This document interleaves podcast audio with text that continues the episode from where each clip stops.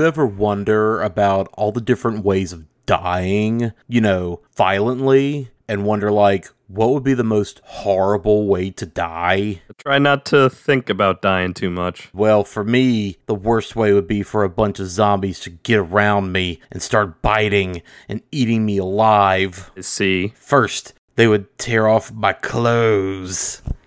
Hey, somebody get some light over here. Mansfield's taking off his clothes again. I don't know why I went to a Brooklyn oh, accent. Oh, yeah. Chest hair out. It's fucking Dead Boy Summer, y'all, and it's getting hot, hot, hot over here. Dead Boy Summer.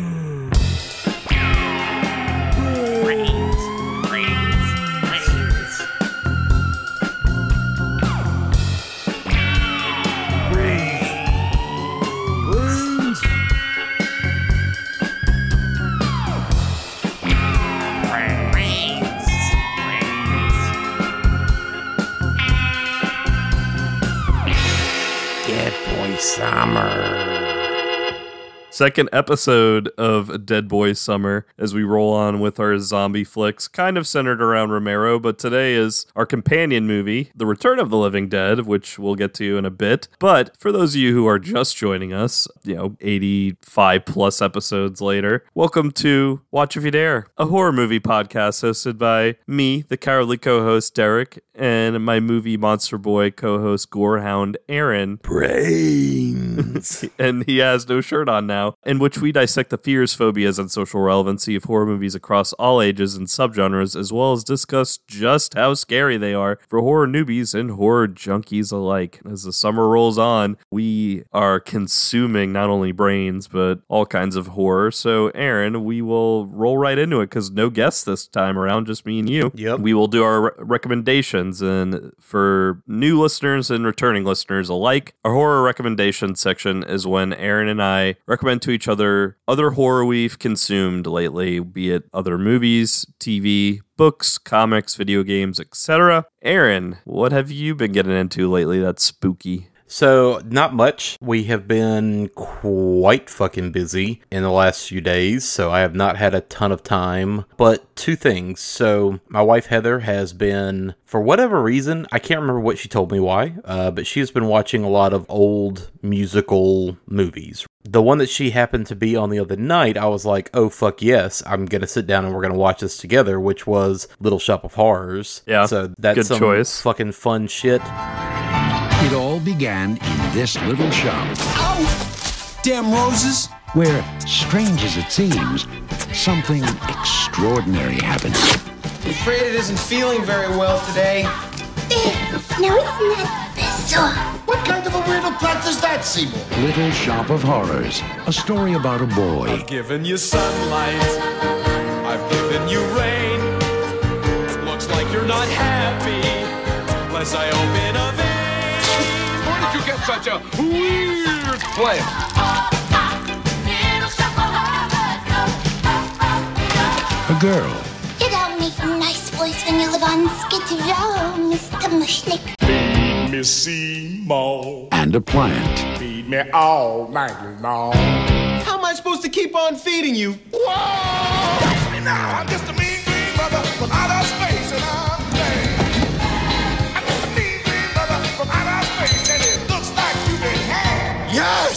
Rick Moranis, Man's a total disgrace to the dental profession. Ellen Greene, Excuse me. Excuse me, what? That's better. Vincent Gardenia, with special guest appearances by Steve Martin, John Candy, and Bill Murray. It's your professionalism that I respect. Little Shop of Horrors.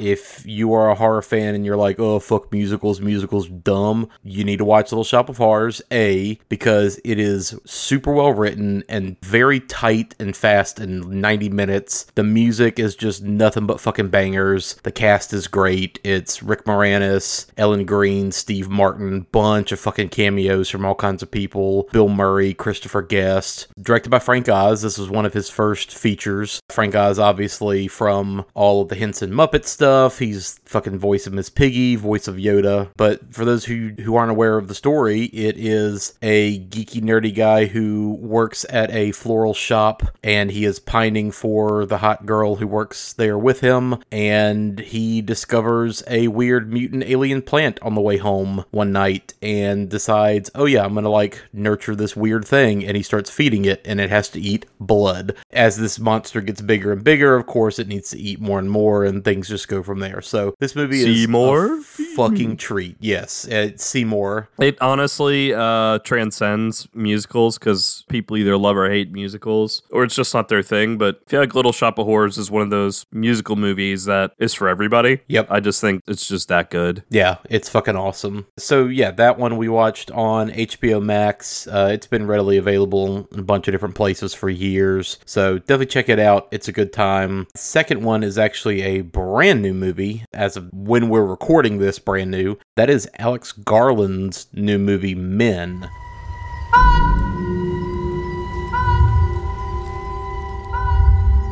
You're tormented. It feels more like. Haunted. Yeah. Something happened.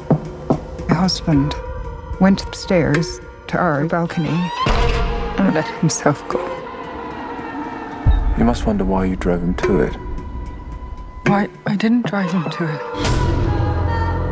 I thought it'd be true. But if you had given him the chance to apologize, he'd still be alive. What?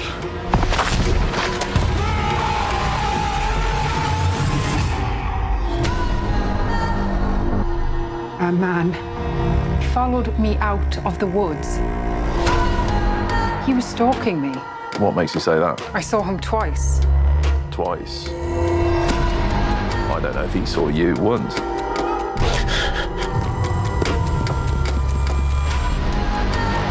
Want to play a game? You hide. I'll see. You must feel an awful sense of guilt. Stay away from me.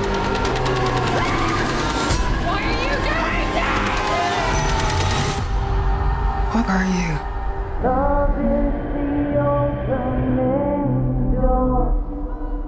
I keep seeing this pop up in trailers and shit, and it looks interesting. There's ads for it all over the fucking Yeah. place. I keep seeing ads constantly. I've seen it all over our movie Twitter. I, I've seen it even on Facebook, on YouTube, etc. How was it? Because it looks very interesting. Um, I don't know how I feel about it. It is interesting. I think this is a very interesting exercise, but I would not necessarily say go into this movie expecting the usual Alex Garland movie. In a lot of ways, it has some of the same themes he's been working with over the last few years. In other ways, there is no plot to this movie. There's no real structure. This is definitely more of a mood piece with a lot of ideas in there, but I don't feel like there is necessarily any kind of grand statement being made in the movie. So of course this is this is Alex Garland, writer of 28 Days Later and Sunshine, uh, writer director of Ex Machina, Annihilation. So this is his newest effort, starring Jessie Buckley, who is an awesome actress. She's one of my favorite people working right now. She was in uh, the most recent season of the Fargo show. She was in I'm Thinking of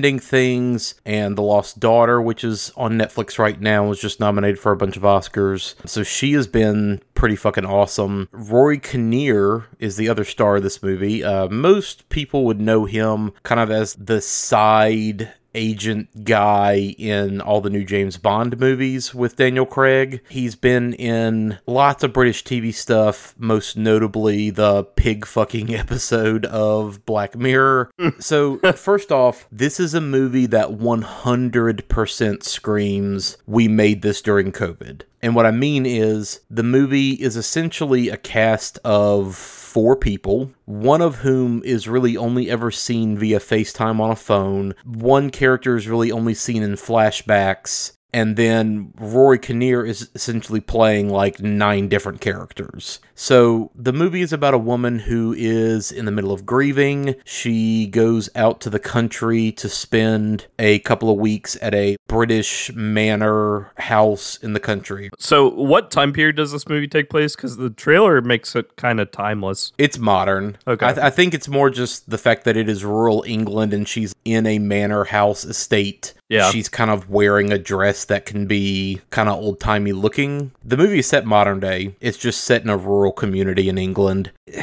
Rory Kinnear, like I mentioned, he plays all the men in this town, and that's all I'm gonna really say. That's evident from the trailer and from the marketing. I'm not going to explain any further, like where that goes and what happens. There is some pretty interesting wild shit in this movie that I can honestly say like I have never seen that before. It takes a while to get spooled up. Like I mentioned, this feels like a movie that was shot during COVID because it's shot in the middle of nowhere. Most of the movie is just Jessie Buckley by herself. Maybe Rory Kinnear is in the scene with her occasionally. So it's very much a like no cast, very little crew, very stripped down kind of movie. This seems like the kind of thing where he wanted to do this exercise, and this is clearly like an acting performance showcase kind of thing that is working through some ideas, but there, like I said, is no clear plot. There is no overarching explanation of what is happening. You are not going to leave with any kind of real resolution. Just know that going in. This is an A24 movie, so like that should tell you enough right there. This is going to be kind of artsy fartsy. I found it to be incredibly fucking engaging, I will say. This was kind of right up my alley of bullshit artsy fartsy acting showcase technical showcase kind of movie but don't go in expecting this to be like some kind of thriller don't expect any kind of clear cut message to this movie but it's fascinating you know the the obvious themes that you see in all the marketing are you know g aren't men in general pretty awful but it also kind of looks at relationships and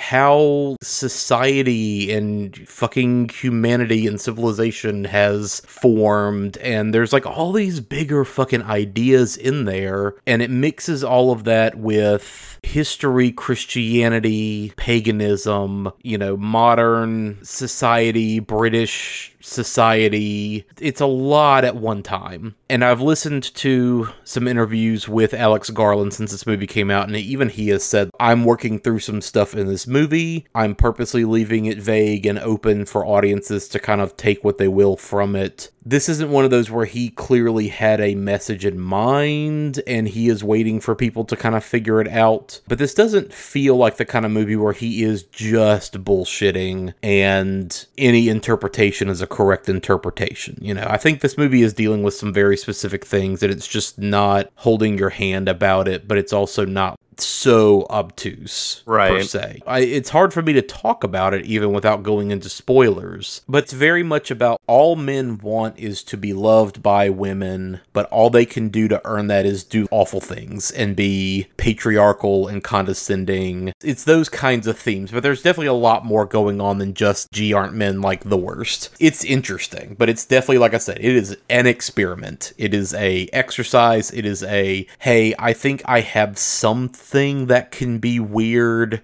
Give me two million dollars. Let me rent this giant manor out in the middle of the countryside, and we'll keep the cast and crew to a bare minimum, and I'll turn out a movie. It sounds like a movie that was conceived by like, what if you took Mother by Aronofsky and it had sex with Lars von Trier? Yes, to a degree. I find that this movie is much more interesting than Mother because Mother is very smug. Mother is very up its own ass on how clever it is. Don't you get it? This is the Bible. We're just playing out the Bible, but in this giant weird house with these characters, right? The movie is very self satisfied. Yeah. This movie clearly is doing shit, but it doesn't know where it's going. It has no idea like what it's really trying to say, and it's just stumbling through all of these fucking weird, insane ideas. And there's lots of things there that you can take from it, but it is the movie is essentially I don't know what I'm trying to say say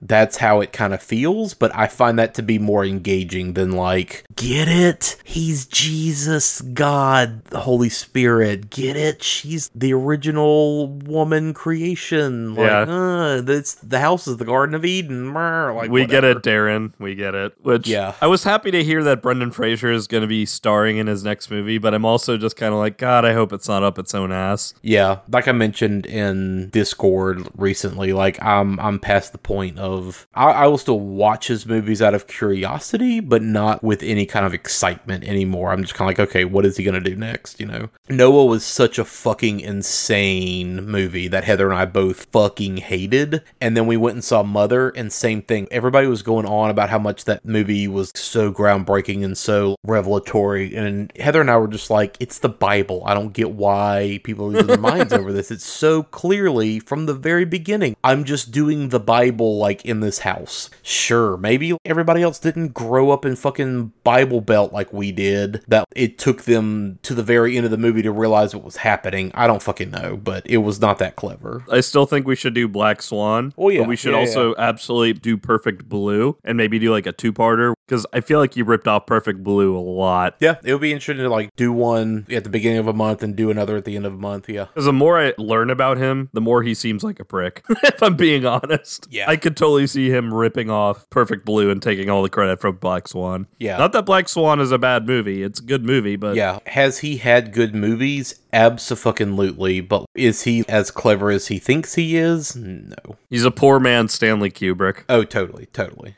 I don't think all of it works. I don't think it is a movie that is super rewatchable. Can I say that I like the movie? Not necessarily. I didn't dislike the movie either. And this seems like the kind of movie that people are either going to be like very, very hot or cold about. I don't know how I feel about it yet. Like I said, I was very engaged the entire time. I'm interested to maybe watch it again and kind of dig into it a little bit further and have some discussions with people. But I don't know that this is one that I'm going to like go back to regularly like I do with Annihilation or Ex Machina, for instance. Like those two movies are very rewatchable to me. Yeah, they feel like more complete movies, whereas this, This feels like an exercise. yeah, this feels like a lighthouse situation, maybe. To a degree, yeah. I mean, I like The Lighthouse, and that is certainly a more complete movie, but that also felt like, oh, this is a technical exercise for Robert Eggers. This is a warm up to something bigger. This is a showcase of his skills as a director in terms of pulling those performances from his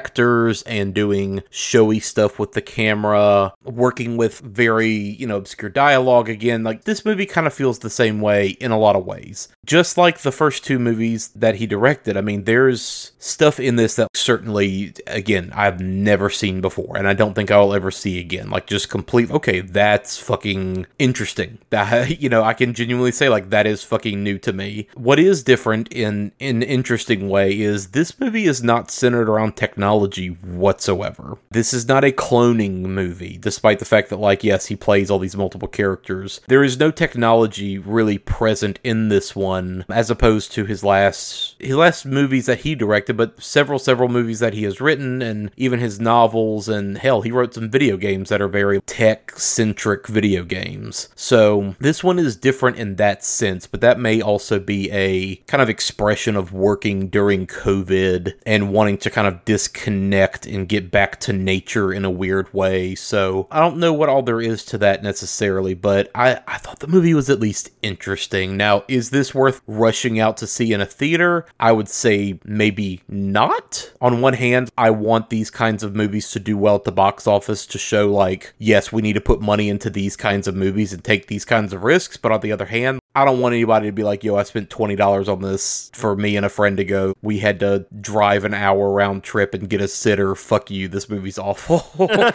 so I don't know. This might be a good streaming horror Yeah. movie then. I mean, obviously without giving away spoilers, but just from you describing it, it sounds like him portraying all the men in a village is never actually like explained and you can just interpret it whatever way you want to, which is part of what you were saying with it being open-ended, I feel like. That's as spoilery as I want to get with the conversation, but that's kind of on base. Yeah. Yeah, I mean, anyone who's watched even a few movies can probably kind of just get that from what you've said so far. So, Yeah. Well, I guess the spoiler aspect is what you said, where like it's never explained why. It goes into some even weirder, more fucked up places, but again, none of it's really delved into fully. okay with that. I am okay with movies sometimes not explaining things like that. Yeah. We have so many movies where they treat the audience like dumbasses. Yeah. Your hand is held the entire fucking time. Yeah, I, you know, even if this movie stumbles in some areas, like I appreciate that at least. All right, and so the last thing I'll bring up is actually something that we are going to discuss together, and that is a comic book called Soul Plumber, which is written by the three guys from last podcast on the left. The artwork is done by John McCrea, who has done a lot of Garth Ennis stuff. This series basically follows facsimiles of the three hosts of this podcast It really does. in yeah. a very kind of demented USA hyper religious weird kind of existence where a new gotta have it religious televangelist product called a soul plunger is being sold and it will you know let you rip the evil out of people's bodies. And turns out oh the demons that we think are causing all the strife in our life turns out those uh, soul plungers just open up a gateway to an alternate dimension and bring through a lot of other weird bullshit. So that's kind of the gist of it I feel like they were trying to do. Uh, I forget the name of the alien creatures that feed off of negativity that maybe Scientology talks about. thetans Yeah, I feel like they were doing that, or the other thing. There's another one that they've talked about on last podcast. I totally forget about archons. I feel like they were trying to subtly hint that they were act- the archons are actually the villains in this. Yeah, it's a little bit of that. There are definitely some Scientology vibes here. There's definitely all the like modern televangelists kind of vibes from this. There's definitely the like Illuminati giant religious organization conspiracy theory thing happening, Yeah. but it also comments on our modern digital world of weird culty bullshit and misinformation being spread via the internet and social media. It gets into like all kinds of weird arenas. So it, if you Yeah. like that podcast, it's a little bit of everything in kind of a weird way. I feel like it's that podcast, but unhinged and taken to a whole visual level where Totally. they are trying to be gross on purpose as well. It is vile. I feel like every issue, at least one character, usually multiple characters, vomit. Vomit, yeah. a shit ton. It's just gross and vile. And every panel, like either the background, the characters, or both look greasy and like vile. Yeah, And I love the artwork in it because everything just looks so scummy. it is. It's like a scummy cartoon. Knowing it was mostly Henry and Marcus who like did the straight up writing of the comic with Ben kind of more serving uh, as like an idea person. And with that in mind, I know I've told you this off air, Aaron. It really feels at times that Marcus especially is channeling his inner Garth Ennis because I know Marcus, I think his favorite comic of all time is Preacher and he's a huge Garth Ennis fan. Yeah, and the guy who did the artwork is mostly known for doing Ennis artwork. So Yeah. yeah, that all tracks. Honestly, like if you're gonna go lowbrow black comedy, this is the way to do it because it never takes itself seriously. That's the difference I feel like Yeah. between Soul Plumber and anything Ennis writes. A lot of what Ennis writes to me, because I know there's a fuck ton of Ennis fans, I get it. He just doesn't click with me. But for me, It's a little self serious. it's a little self-serious. right? Whereas Soul Plumber, while it is critiquing a lot of stuff in uh, like modern American society, especially, it's not taking itself seriously. It's taking the piss out of everything without Yeah. masturbating itself.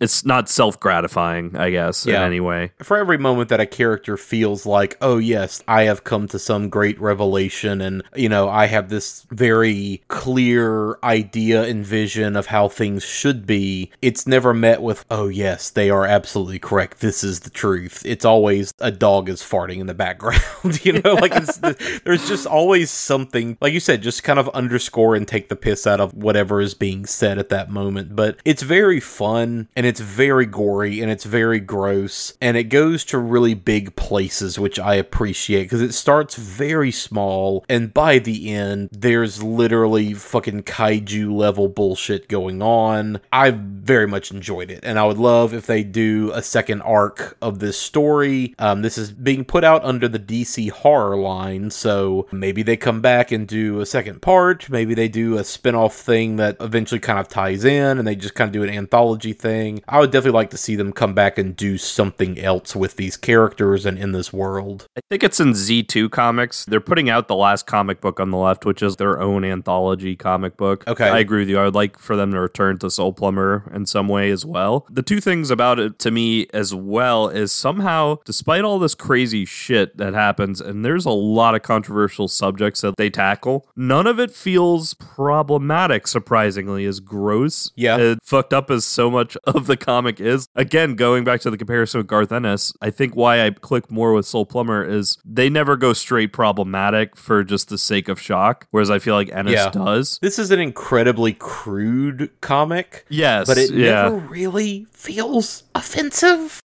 At least not to me. Unless you're Right? deeply religious, but I mean, religion has done enough, I think, that we can be critical really of it. dunk yeah. on them. Yeah. cough cough cough cough giant story breaking right now about the entirety of the Southern Baptist Church TM covering up years and years and years of sexual abuse like uh the Catholic Church that they've made fun of and criticized for the same exact Yeah, bullshit. and they were they were doing the same thing. Yeah. Give me a break. We can be critical of these institutions. Second thing is the resolution, the way they defeat the big evil in this is actually in a really weird and odd way kind of endearing. Yeah, It kind totally. of ends, especially for the main character, Edgar Wiggins. I actually like felt happy for him. This is the crazy thing. As critical as they are of religion, it was this weird kind of flip of the trope of a religious fanatic character. Edgar Wiggins is a religious fanatic, but he actually is still like what you think Christians should be like. He's very understanding of other people's views, even if he doesn't agree with them. yeah, he's never judgmental. He's never toward Any of the characters, especially if they give him shit, he's always just like, Yeah. "Look, I respect your opinions. Peace be with you." yeah, you are you are also God's creature, so I love Yeah. you too. Like religious fanatics were like this, the world would honestly be a better place, even if they're misguided still. And that's kind of the wild thing is like I think if you really think about it, it is kind of a good portrayal of like a religious character because he really does just want to do the best thing in every situation. It's just he finds himself in these ridiculously absurd situations, and he himself is also a caricature absurdity of how much he actually loves loving God. Yeah, this book also has an incredible use of dogs at the end, and that's all I'm gonna say.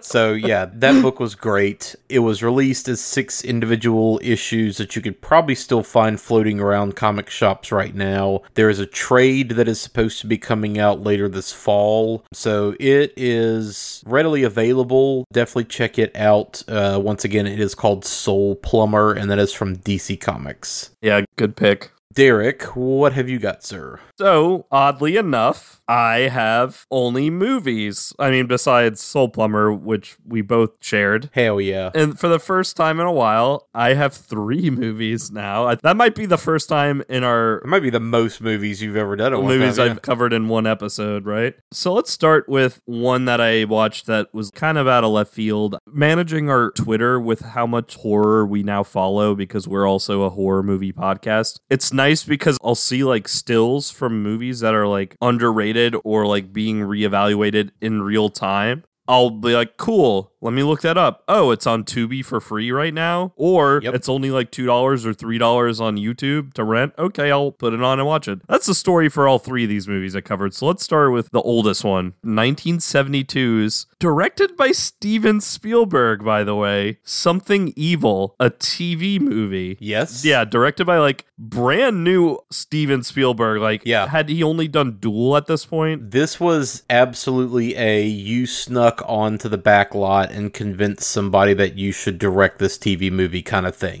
Back when you could do that, back when that was just fucking possible for you to be like 20 years old and bust your way into a back lot and be like, hey, I should do this. Yeah, because just kind of glancing through Wikipedia, so this isn't definite. I, I, you know, I could be mistaken, but just glancing it, I think the only movie he had directed before this was Duel, which had been reevaluated a it's lot. also a TV movie. but yeah. that was also a TV movie, and then he had just done a bunch of like random episodes for shows. So this might have been his second movie ever. Weirdly enough, it's horror movie about possessions and demons. Yep. and it is wild. So I would say go ahead and rent this one because it is readily available. Someone uploaded the whole thing on YouTube, but that version of it. It's probably bullshit quality. It's very bad quality. So I went ahead and rented it, and it was way better visual and audio. I don't know if this has ever had a re release. The quality still felt worse than like what we're used to. Yeah, there might be some kind of weird rights issues holding it up from being released again. Like if there's some, you know, music or something in there that they Yeah. can't clear. Then again, like I was able to just rent it online for like two or three bucks. But yeah, so it was it was originally came out on January twenty first, nineteen seventy two on CBS. It follows a married couple um, with two children. And the father like works in the entertainment industry. He actually like casts for commercials. He I think works out in New York, so he's commuting a lot. And they decide they want to move out into a farmhouse in Pennsylvania because his wife just falls in love with it when they're visiting it. After they move in, all this weird shit starts happening. Like the person who was taking care of the farmhouse before they arrived stays on to work the field. He's constantly like every morning cutting a chicken's head off and spraying its blood around the grass in like some kind of ritual. He makes odd comments about seals and symbols being painted on the farmhouse door and like how that's to ward off spirits.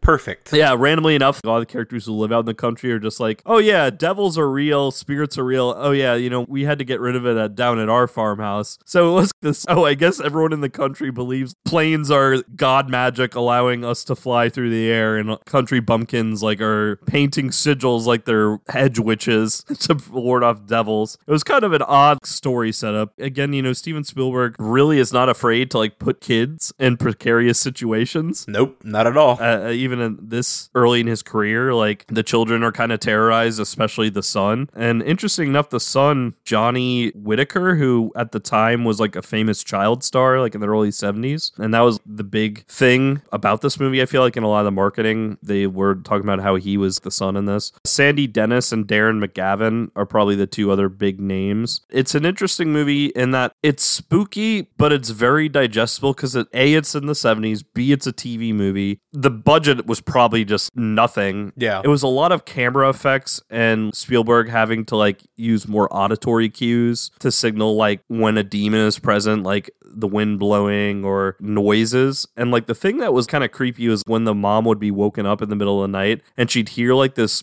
child screeching that almost sounds a little inhuman, almost like a cat screeching. And there's actually an interesting twist. Granted, like you can see the twist coming a thousand miles away, but you know, it is Yeah. interesting that it, in a movie this early in a TV film, before even The Exorcist, involving children and like what happens to them with demonic activity. If there's anything I would say that does not age well at all in this movie, it's kind of the treatment of women, just the casual misogyny of the nuclear family. The way it's written, it's a lot of the husband being like, "Oh, wife, you're just gullible." Like, Sure, you yeah. know, oh, make me dinner, honey. Like, you know, make sure that you get that ready for me, honey, sweetie. You don't know what you're talking about. To one point, like where the wife herself says, "Oh, my husband thinks I'm gullible." He's probably right, or so, she says something along the lines of that to another character. It's just like, yeah, this is Leave It to Beaver, like casual misogyny, 1950s nuclear family. Yeah. Okay, but it's still an interesting time capsule movie, especially it being early Steven Spielberg. I feel like he really was cutting his chops with this movie, getting around a lot of stuff, trying to figure things out. It's very raw. It's not necessarily like the best horror movie. It can drag a little bit, but I do appreciate how a matter of a fact it is in many situations.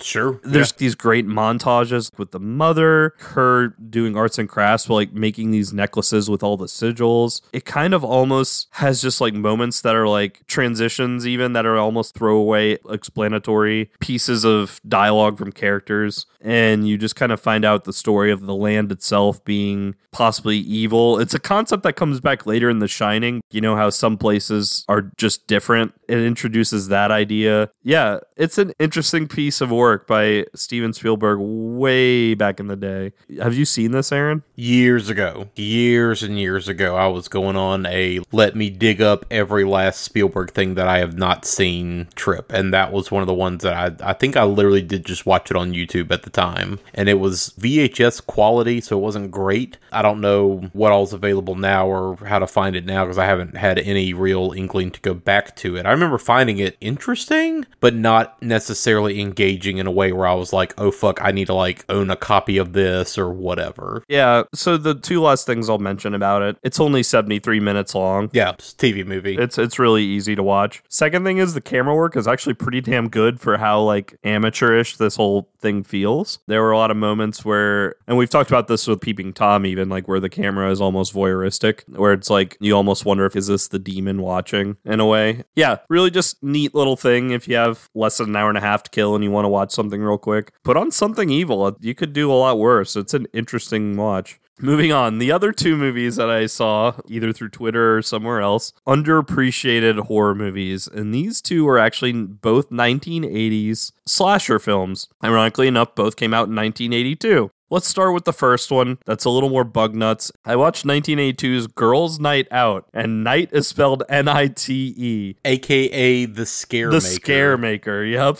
The scavenger hunt was the biggest college weekend of the year, an event that would lead from parties to graveyards. It was just another way to kill time. Who is it? I like it. I like it. I've been waiting for. Benson! Uh-huh. God, gross me out! I'm uh, Teddy Ratliff, uh, captain of the basketball team. Hi, I'm Don Sorensen. And I couldn't care less. Then one night they took old Dickie out into the woods. Dickie came back. His mind just kind of stayed out there. But something terrible happened. A dead man came home. Security McVeigh.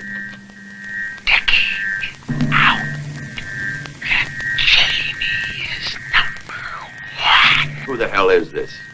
Dickie Cavanaugh. Dickie Cavanaugh, you bastard, you're locked away. Am I McVeigh? Am I? the scare maker will take you places you've never been. Janie? He will watch the life run out of you. Oh my god! His corpse is sickening cold.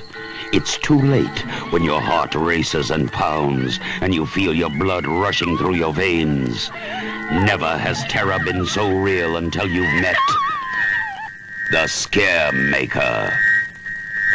Rated R. This came out in December 1982. Arrow is actually putting this out. Either it just came out or it is about to come out, but Arrow Video is putting this out on Blu-ray. Yeah, so interesting you bring that up because I think what turned me on to this movie was a random horror commentator on Twitter was either posting about this coming out from Arrow or having just dropped by Arrow, and they listed all these reasons as to why they think Girls Night Out is underrated. The one that caught my eye the most was the idea that the slasher has almost claw-like hands before Freddy Krueger was a thing. Yes. and that caught my attention. So I was like, okay, that's interesting. Cool. Did they tell you that the killer is literally a giant bear mascot? Yes, and so that heightened it even more for me because I was like, oh fuck, not only is that a thing, it's a fucking college basketball bear mascot that looks goofy as shit. I am a thousand percent in. There was no way in hell you could make a bear mascot slasher like serious. So I was like, I want this movie to go like full blown blood rage with ridiculousness. In some respects, it does. In some respects, it's it feels a little dangerous. It's mean spirited, especially towards women. It treats everybody, even the the men, but like it treats everybody in this movie like a scumbag. Even like who's supposed to be like the main male character, I guess.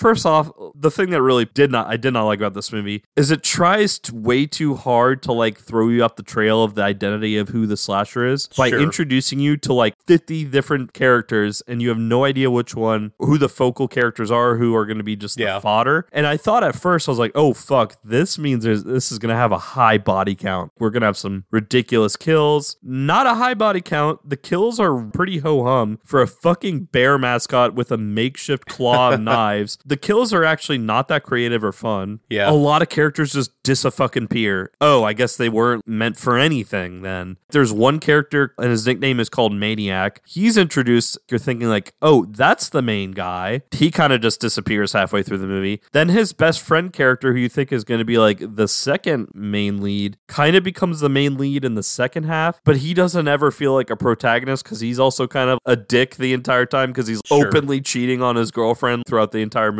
And then there's another guy who like gets broken up with and he like calls his ex like a bitch for not getting back together with him and calls all the girls sluts in the sorority. And then he's kind of like portrayed as like maybe this is the killer, but he's way too obvious. And of course he isn't the killer. I'm not giving anything away. So this movie like has a lot of interesting ideas, never really does enough to execute on any of them. It doesn't do enough to be like batshit fun, like Blood Rage, but it also doesn't do enough to be like crazy either. I love, love, love, love the first five minutes of this movie, and I love the ending of this movie. Yeah, the opener of this movie's good. The opening five minutes of this movie is genuinely like some of the scariest shit I've seen. Legit. The jump scare that happens at the end of it legit got me. Did not see coming. And then the very end of this movie, even if it is a little like blood rage ridiculous, I did actually really enjoy like how it ends. But that's what you wanted, right? Yeah, but like all the stuff in the middle was either it was just very tropey and generic, or it was just plot holes and plot points and characters being dropped left Yeah. and right, but like not killed off. They're just abandoned. Yeah. There's so many things happening and so many subplots built in, you get kind of confused as to what the fuck is happening. So, would I recommend this movie? I would recommend this movie for like slasher completists and gore hounds for sure. Capital H horror fans, like the ones that are like digging for anything. Like, if you haven't seen this, give it a watch. It's still fun enough. The idea of the slasher itself is pretty creative and fun. And again, that opening sequence and the ending are pretty rad but everything else is like kind of a mess. I don't know if I would even call us underrated. I think it's a solid C plus 80 slasher. Like it, it does do a lot of stuff different than any other slasher, but there's just not enough meat there. I feel like. What What do you think? I mean, I agree with pretty much all that. This is one that I watched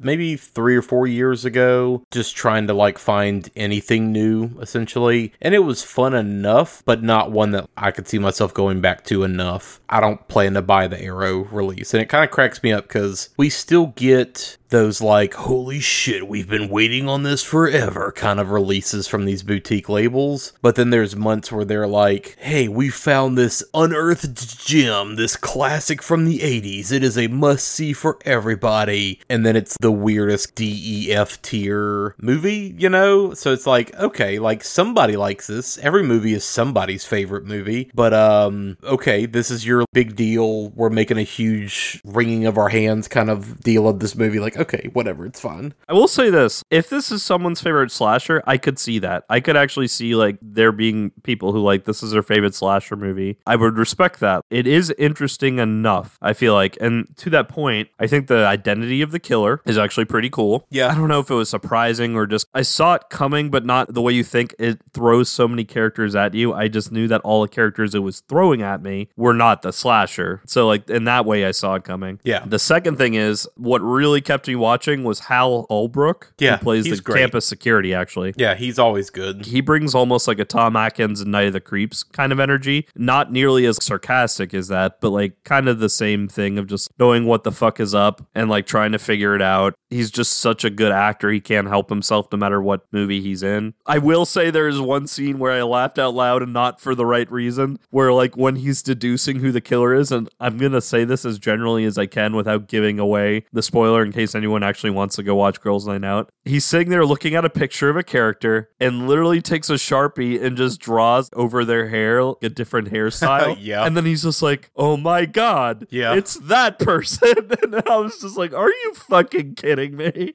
That was a blood rage, ridiculous moment for me.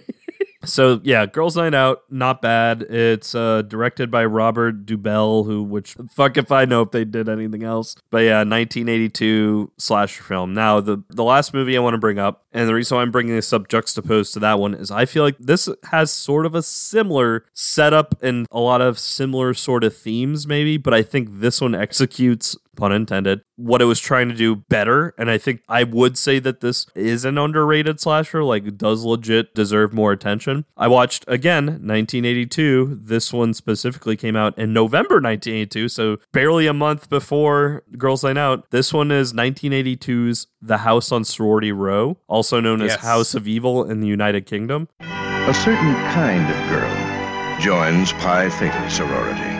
A girl who likes to party and likes to get close to her friends. A girl whose extracurricular activities were more daring than most. A girl who could turn her fantasies into reality. Don't you realize what we've done? It's an accident. It doesn't matter. Then again, Pi Theta was different from other sororities because in this sorority, nothing is off limits as long as it's fun for the girls.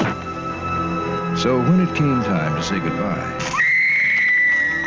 they decided to make real sure that no one would ever forget the girls in the house on Sorority Row. This was written and directed by Mark Rosman. This movie was unexpected in so many ways to me. I was expecting more of what I got out of Girls Night Out of just super mean spirited, tons of dick jokes, and like aren't sorority girls horny kind of yuck yucks. Granted, a movie called House on Sorority Row is going to have a little bit of that, but it's mostly told from female perspectives, the five or six sorority girls themselves. The setup is interesting. The setup with the sorority house mother. I'm not going to say what happens with the house mother because I don't want to give away too much. The identity of the slasher, even though you can kind of see it coming, is genuinely interesting. The slasher themselves, when they're actually revealed, is fucking great. Yeah. That scene where like they come out of the background in the attic, and I'll leave it at that, is such a good horror moment. I'm shocked it's not talked about more. So, just kind of to give you an idea, the premise is a group of sorority sisters, they're kicked out of their sorority house by the house mother, but they want to stay an extra day or two to have their final, like, graduation sorority house party. So, they decide they're going to do it, despite what the house mother does. The house mother gets pissed off, embarrasses one of the sorority girls in front of her boyfriend and the whole house. She talks all the other sorority girls into a prank on the house mother. The prank goes sideways. Some crazy shit happens with the house mother. And then it's them still going on with the party while also trying to cover up the results of what happens in this prank. One by one, they start getting killed off and pretty gruesome ways, too. Yeah. Unlike Girls Night Out, there's actually some pretty interesting kills, setups in this. If there's one gripe I have about this movie, it does feel like it's just trying to imitate Friday the 13th. You only see a hand or it's killer point of view. Yeah, it has that Giallo esque kind of feel to it. Yeah, but that's also what sets it apart. It's a lot more serious of a movie and even psychological than I was expecting it to be, especially towards the end. One of the characters winds up getting drugged, and they also are hallucinating while they're like running through the sorority house trying to get away from the killer. And some of the hallucinations they are having are pretty fucking wild and not at all what I was expecting from a slasher movie like this. The things it has to say about motherhood, even, and just women in general, it could have gone further. It, it is surface level in some ways, but I do think it has something to say, unlike a lot of other slashers from this time period. And the ending is great. I'm almost kind of shocked they didn't try and turn this into a franchise, or maybe they did and just never went anywhere. Not to my knowledge, this is the only movie. Yeah, I really do think it has a lot to say about revenge, how that can go sideways. It was a shockingly decent movie. Like, I would say this is absolutely an underrated slasher movie, much better than Girls Night Out, in my opinion. I loved this. I thought this was actually a great slasher movie. I do think this is a firmly underrated movie. What about you, Aaron? Again, agreed. This is a great one. MVD has this out on Blue. It's easy to get a hold of now. It's on pretty much every streaming you can think of. This was mildly remade. It was just called Sorority Row. It's not great. This is kind of one of those aughts remakes. Uh, well, everything I read about Sorority Row said it missed the point of this movie completely. I feel like it kind of does, but I also feel like it's not really making the same point either. Right. But it's it's fine. This original one though is a lot of fun. Like you just said a second ago, I'm I'm also shocked that this didn't spawn a ton of sequels cuz obviously every single year, guess what? New students coming in. So it seems ripe for the kind of thing where you're going to have multiple, multiple movies and have characters come back after a few Yeah. iterations. Well, and the name House on Sorority Row, like, how is that not a like a film franchise like House on Sorority Row Four? Yeah. This time the girls fight back or something like that. Yeah, totally. I enjoy this one a lot, and this is definitely one that we will probably cover on the show Yeah. eventually. So I could definitely see us doing this. That was the other thing I was going to say. Out of the three movies I named, this would be one I would actually love to do a whole episode on and revisit down the line. Something Evil, there just isn't enough there to really make a whole episode about that. And Girls Night Out, I mean, we could do an episode, but it might just be me bitching, I think. But I would say that this one stands above the bunch, especially as far as imitator movies go. It is one that I do think deserves to be relooked at. Hope some of y'all go back and give it a watch and, you know, let us know what you think. Hell yeah. All right. Let's go ahead and jump into our companion movie to George Romero's 1968 Night of the Living Dead. This is continuing our Dead Boy Summer theme. So we, we kind of threw around a few ideas of what to pair up with that first one. Should we do a movie that kind of looks at the more traditional Afro Haitian zombie roots? Should we do a movie that is maybe a more modern update of the same formula. We considered maybe the 1990 remake of Night of the Living Dead, and we kind of settled on this one because it directly kind of continues the real life story of where all of this bullshit with this franchise went obviously next month we're going to be covering Dawn of the Dead, which is Romero's second entry into his series of movies. But what a lot of people don't realize is that this movie is also, weirdly enough, a sequel. Yeah. In kind of an official slash unofficial slash not really slash but legally yeah kind of way. So that was kind of the thought process here. And obviously, we're going to talk a little bit more about how this came to be in just a second. This movie is a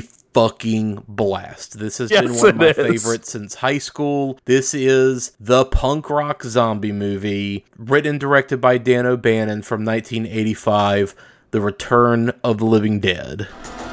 In the dark of the night, something strange is going on.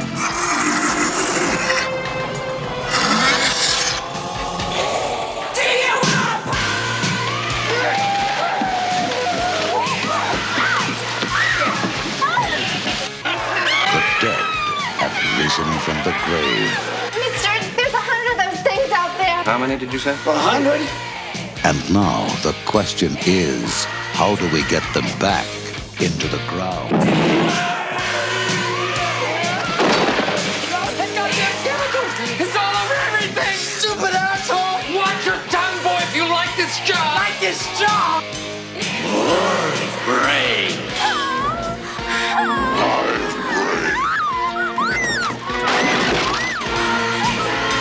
Medical science is baffled. And it's a puzzle. Because technically, you're not alive.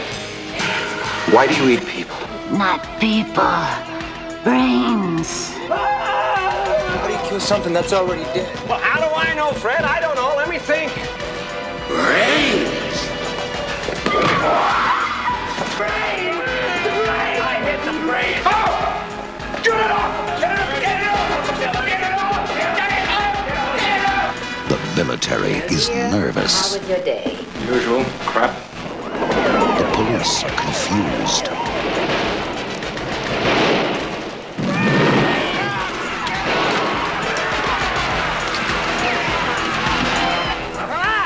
Send more cops. It worked in the movie! Well, it ain't working now, Fred. In the movie line? It's not a bad question, Bert. It's not a bad question, Bert. It's not a bad question, Bert. The return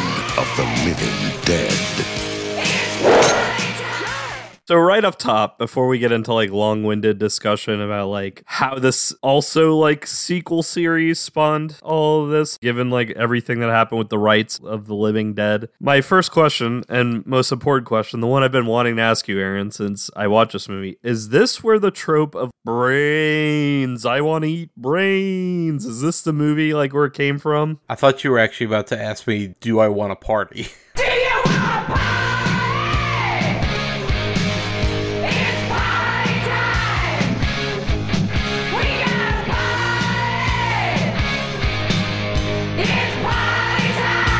Yes. Well, that too, yes. Uh, yeah, this is actually where the fucking whole trope about zombies wanting brains came from, believe it or not. And like saying we want brains, we want to eat your brains. Yep. As soon as I started watching this and realizing what was happening, it, I'll ask you about like how Romero might have felt about this movie, but it didn't just feel like a movie that was like cashing in on The Living Dead, even though it might have been in some ways. It felt like it was also just as important to like film a zombie pop culture mythology as Oh, in a lot of ways, yeah. And this movie also goes out of its way to differentiate itself from the Romero movies a good bit. So, again, we'll dig into a little bit of that later. But yeah, like this movie isn't just a cheap. Well, I'll take it back. This movie kind of is a cheap cash in on the whole thing, but I feel like this movie stands alone on Yeah. its, it stands on its own enough that it kind of earns its reputation and it earns its place in the greater fandom and the horror legacy. My pushback to that is I would argue, yes, the concept, like maybe the original initial concept when they were like writing up this movie was like a cheap cash in on that. But the Yeah. movie is so fucking good and fun and well written and genuinely hilarious and even genuinely kind of creepy in, in some ways. Yeah. They did such a good job. It doesn't matter if it started off as like a cheap cash in or not. Cause like this Yeah, movie is a fucking alone. blast. like, Yeah. I had so much fun watching this. Hell yeah, I'm glad you did because this was one where like I've been wanting to watch this with you for a long fucking time, and this is one that I knew was going to be right up your alley. Yeah, horror newbies. The gore is pretty much the main thing you need to worry about in this movie. Yeah, this movie is gory as shit. It's gory as shit, but it's like almost done comedically, again in that 80s cheese way. It's a blast of a movie. Like, I think the creepiest moments are like the brief ideas of death and like what it means to be dead. Yes. And how does death feel like? That's actually genuinely Yeah, creepy. the idea of knowing that you're dying. Yeah. and how do you choose to like deal with that? Yeah, Yeah, and like what it feels like and all that. And then the second thing is also a lot of just what happens when bureaucratic incompetence happens. Like people can lose their lives even with the simplest carelessness and then just, oh, how do we address the problem? Eh, whatever, fuck them. Yeah. Just burn it all down. And there's also those kind of fears. It almost feels like late stage Cold War. Yeah, A little totally. bit in this movie. There's also just the themes of striking out against society with a lot of the main characters being literal punk rockers. Granted, they're like the dangers of D&D and Satanism version of punk rockers. yeah. This is like a very strange group of Yeah. punkers, but I guess Louisville is a small place, and so everybody's got to kind of stick together, right? Yeah, and like these punks are like leaning way too into it, almost to the point where they're like almost all putting on an act for each other and they're all just leading each other's on. Yeah. Well, they kind of are, and that's what's fun about it is these actors were very, very much having to put on these characters. So yeah, we'll talk about that a little bit more later. Yeah, there are things here and themes that you can explore with this movie that are deeper, but otherwise, I think it's, again, pun intended, a very digestible comedy horror movie. It's a fun movie in general. We haven't done a comedy horror where I laughed this much in a while, I feel like. So it was kind of a breath of fresh air. as- We've done a lot of heavy shit the last couple of months. well, yeah. And given how serious Night of the Living Dead is and like the way Yeah. that ends and just how full of color this movie is, even though this movie also has kind of a fucking downer ending, it's very colorful and vibrant, so ridiculous and the satire and everything and the self-awareness when they're talking about Night of the Living Dead the movie. It's not like what happens in that movie.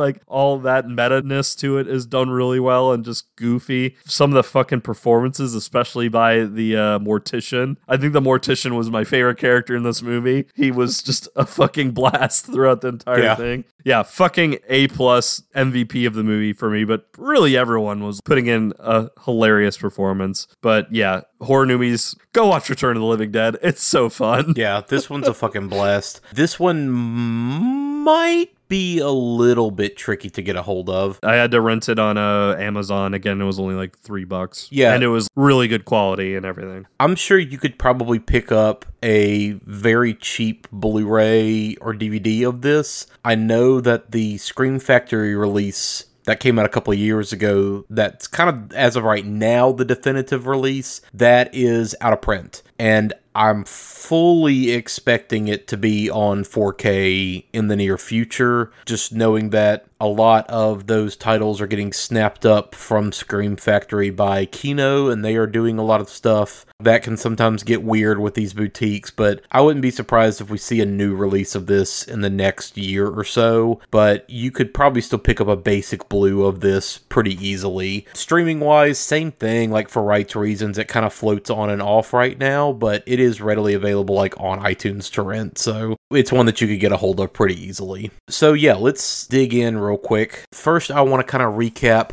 the whole entire weird issue with Night of the Living Dead one more time for those Yeah. who might have missed out on that on the last episode. I am genuinely curious how we got from that to this. Yeah. So originally, Romero and two of his college buddies, Russell Streiner and Joe Russo, they formed their own production company called The Latent Image. They were making mostly like industrial videos and commercials and stuff like that. They partnered with another production group and some other investors and formed a new company to make Night of the Living Dead. They filmed under a different title. The company that they eventually got with to distribute the movie wanted to rename it Night of the Living Dead, and they forgot to leave the copyright bug on the title card. Oopsie daisy. And so, as soon as the movie premiered, it technically became public domain. So, that caused a whole giant cascade of weird legal issues. Money and investors just, you know, kind of got fucked over. So, immediately, everybody involved was kind of fighting around okay, how do we recoup our losses? So the whole discussion around sequels became a very heated thing. Who was owed what? Who is able to do what stuff? At this point, Romero and the other two guys, they kind of all split and they didn't agree on how to handle sequels and whatnot. So what they kind of all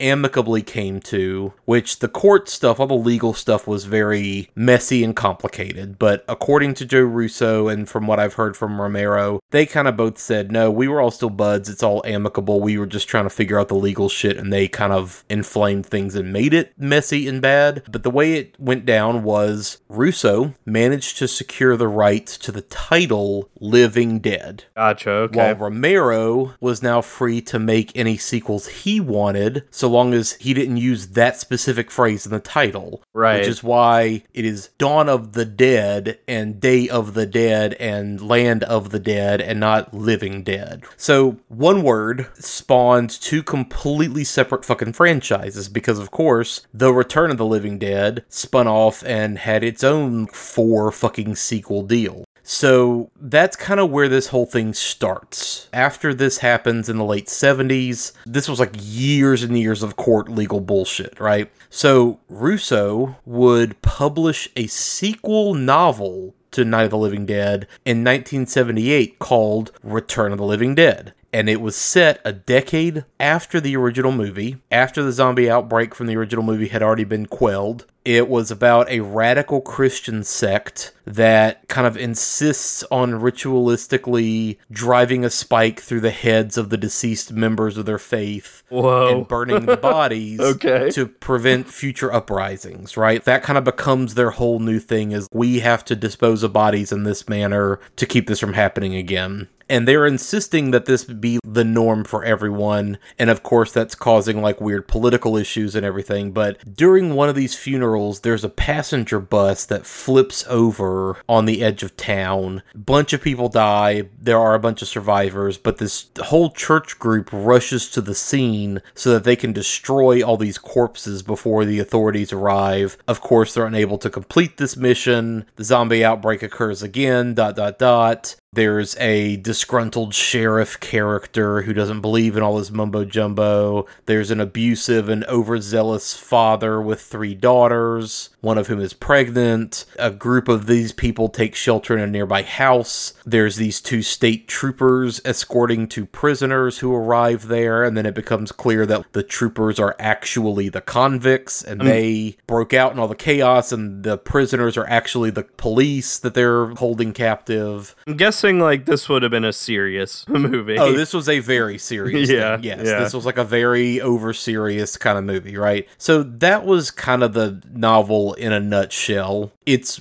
a weirdly sought after thing because it wasn't heavily printed. You can find it online apparently, and you can still buy weird bootleggy copies of it. Like I found an Amazon review where somebody was like, I bought this fucking book, and the text is really tiny, and the picture was a full size book page, but the print was like two inches across in the very center of the page, right? So, yeah, this book is a really weird oddity. This was kind of the basis of the original screenplay, right? So, Russo adapted his own book into a screenplay. He was working with Russell Streiner, his previous collaborator on the original movie. Uh, a guy named Rudy Ricci also took a hand at the screenplay. They got with producer Tom Fox and they tried for a couple of years to make this into a movie. At one point, it was set to be directed by Tobe Hooper. That would have been interesting. Yeah, and it was supposed to be released in 3D, which was super fucking popular at the time. Jaws 3D, Amityville 3D, Friday the 13th Part 3, all those movies had come out and were pretty big hits. It's wild that we had that weird 3D craze in the late aughts. Oh, it keeps coming back. And that had happened 20 years earlier. Like they keep trying 3D. And it like, happened never 20 years before off. that too. 3D Yeah. was like something that had been happening since the 50s. Yeah. It's like all those horror remakes from the, the mid to late aughts of these movies, like of the movies Yeah. from the 80s, also tried 3D and failed fucking miserably at it. So it's, it's Yeah. just fascinating that they keep trying to repeat that and make that a thing. Well, it hadn't gone anywhere since the aughts at this point. Nobody fucking goes to 3D movies anymore, right? Like, if you're that one person out there who attends 3D movies still, like, good on you, but nobody else does. Yeah. All the Marvel movies are still released in 3D. Every time that you go to look at tickets for a Marvel movie, there's always one 3D theater, right? Obviously, the new Avatar movie is going to be 3D. Yeah. And I'm sure that Disney, I guess 20th Century Studios, whatever Fox rebranded to, like, they're going to be fucking pushing hard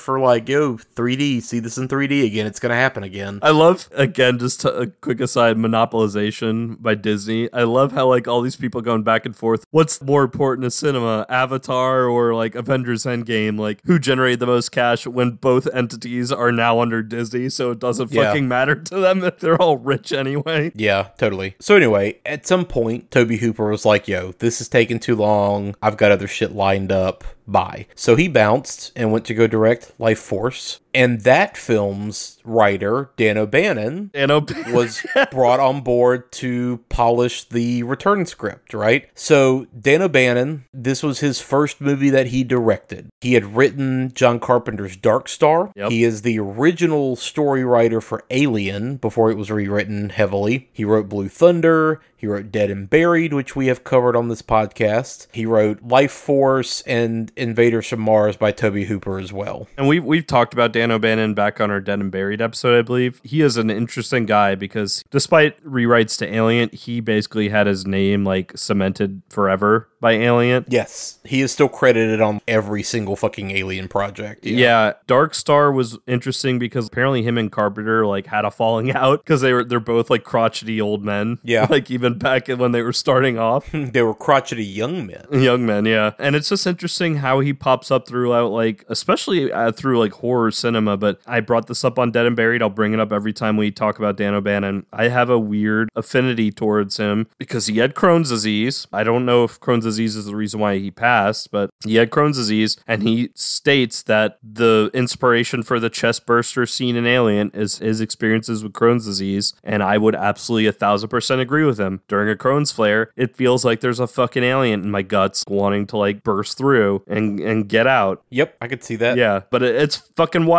that he directed, wrote, and also had cameo appearance in this movie twice, actually. Like his voice and as like a minor character. Yes, and weirdly enough, he was also angling to like play the role of Frank. And I think the producers were just like, no, you already have way too much shit to do. You don't need to like be in this movie as well. And honestly, like I'm glad that they had James Karen play Frank. Oh yeah, James Karen's fucking great in this. Yeah, the casting was perfect in this movie. So anyway, yeah, after Tobe Hooper departed this movie, O'Bannon agrees to step up and direct the movie with the condition that he just completely fucking rewrite it. Because at this point point again, this is still based on Joe Russo's novel Return of the Living Dead. So O'Bannon comes in, completely fucking reworks the entire thing. And that's where the comedy comes in, that's where all the punk stuff comes in, that's where the entire tone of the thing shifts away from what it was going to be. I mean, this was a win for O'Bannon because that was the right fucking call. Yeah, and a lot of the decisions that he made were specifically to push the film further away from kind of what he considered to be Romero's territory. So, like we mentioned, this is kind of the first instance of zombies needing to eat brains for reasons that are explained in the movie. Because beforehand, zombies were just depicted as all around flesh eaters. And that would still kind of continue to be the case in Romero's movies. This was also one of those things where it featured fast zombies in air quotes. You know, I remember when Running, 28 yeah. Days Later came out, and then again when the Dawn of the Dead remake happened, everybody was like, oh god, fast zombies, it's such a different thing. It's like, have y'all never fucking seen Return of the Living Dead? They're Yeah. running and sprinting through this entire fucking movie. What are you talking about? I'll admit, I because I was a preteen when 28 Days Later came out. Yeah. and I remember back then being, "Oh my god, they run! Yeah. Isn't that freaky?" And it's just like, oh, I was such a simple, ignorant little boy. Yeah, I was definitely that smartass that was like, um, actually, fucking fucking Return nerd. of the Living Dead. Yeah. yeah, and and funny enough, the producers pushed back on this aspect, but O'Bannon again wanted to kind of zigzag and differentiate this movie a little bit more from the previous ones. Because by this point, too, Dawn had also come out, and this movie came out the same year as Day. Yeah. This movie came out before Day. I take that back, but you know, either way, like he just wanted to differentiate this even further from the Romero stuff. So, a couple things for like what you've just said. The thing about the zombies, because the zombies are very much treated almost as like comedic effect, but I do feel like the idea that they have personality, yes, that they can talk, they're smart, they are relatively smart, and they can run. Yeah. You see them making specific decisions. Like Tarman literally figures out a weird way to like pry the doors off the thing that Tina's hiding in. Calling more like cops and EMT workers. Yeah, using a walkie-talkie to call in backup. There's all kinds of things they do. One of them dressing like a cop. Yeah, yeah. But also having them be able to run, like some of them even full sprint running. Yeah. Even to the point where like the one that's legless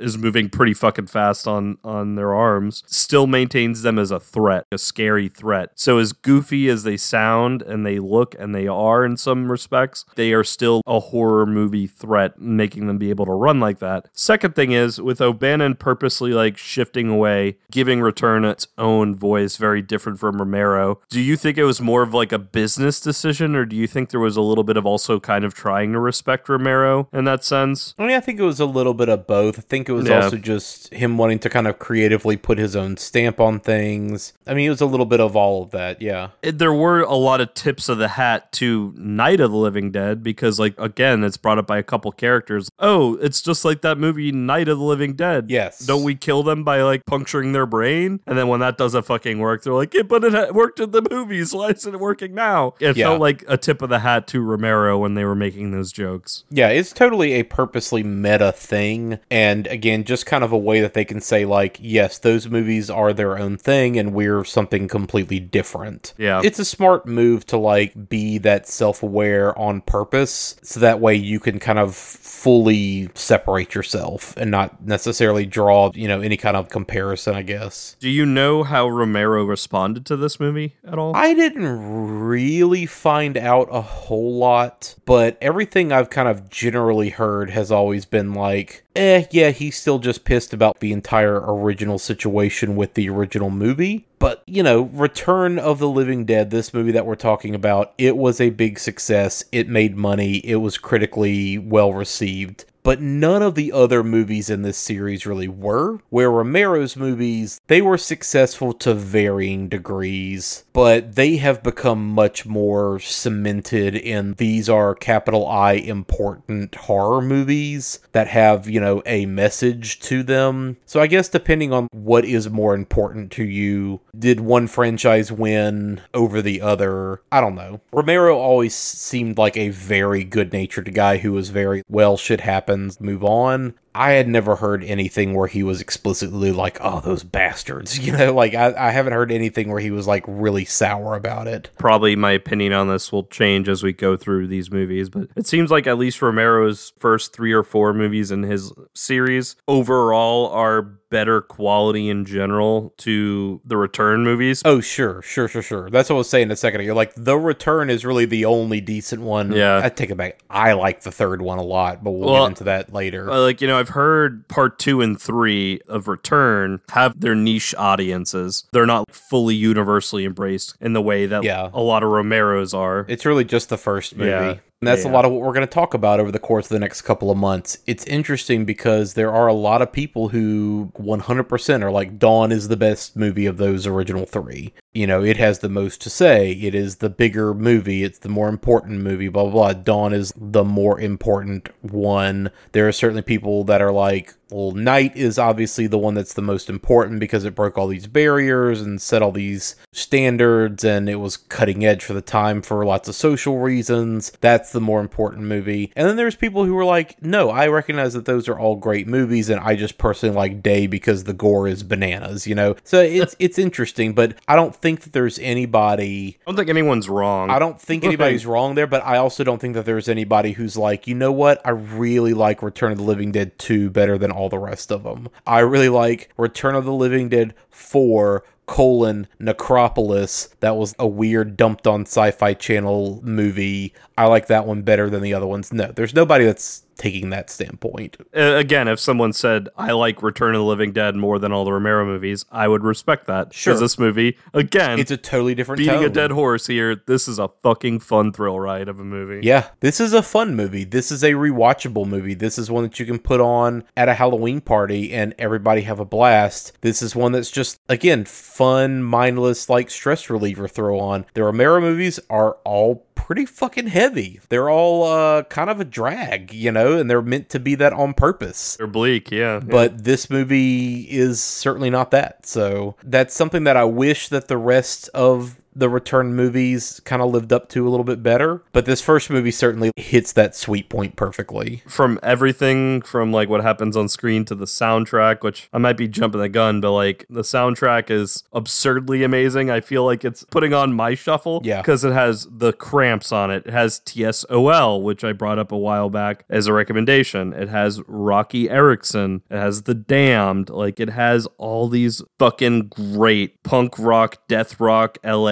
80s music in it and it's so mm. good Yeah. when the all the zombies pop out of their graves and that song hits was it party time Yeah. fuck yes this is punk rock as shit and scary Yeah, the soundtrack is fucking great. So yeah, I mean that's what I think is kind of interesting about this one is it is so singular, and there are so many movies that have tried to do this and just failed miserably. That this one just stands out so fucking hard. Of like all the zombie movies, again, this is the punk rock zombie movie. The fact that it is so deeply kind of rooted in its origins to the original Night of the Living Dead is the reason why we picked this as the second episode to pair with it. So I think it's a good breakup, at least tonally. You know, this is the only fun zombie movie that we're going to do throughout the course of this summer as far as actually having some humor and being kind of a blast. But, you know, this one certainly is one that I remember watching a fucking lot in high school. Just, it's, it's a blast. so like let's shift gears. Kind of going back to like one of the themes that this movie ex- actually does explore. And it's interesting like with the setup of most of the characters in this being punk rockers and like them dealing with zombies. And the backdrop of it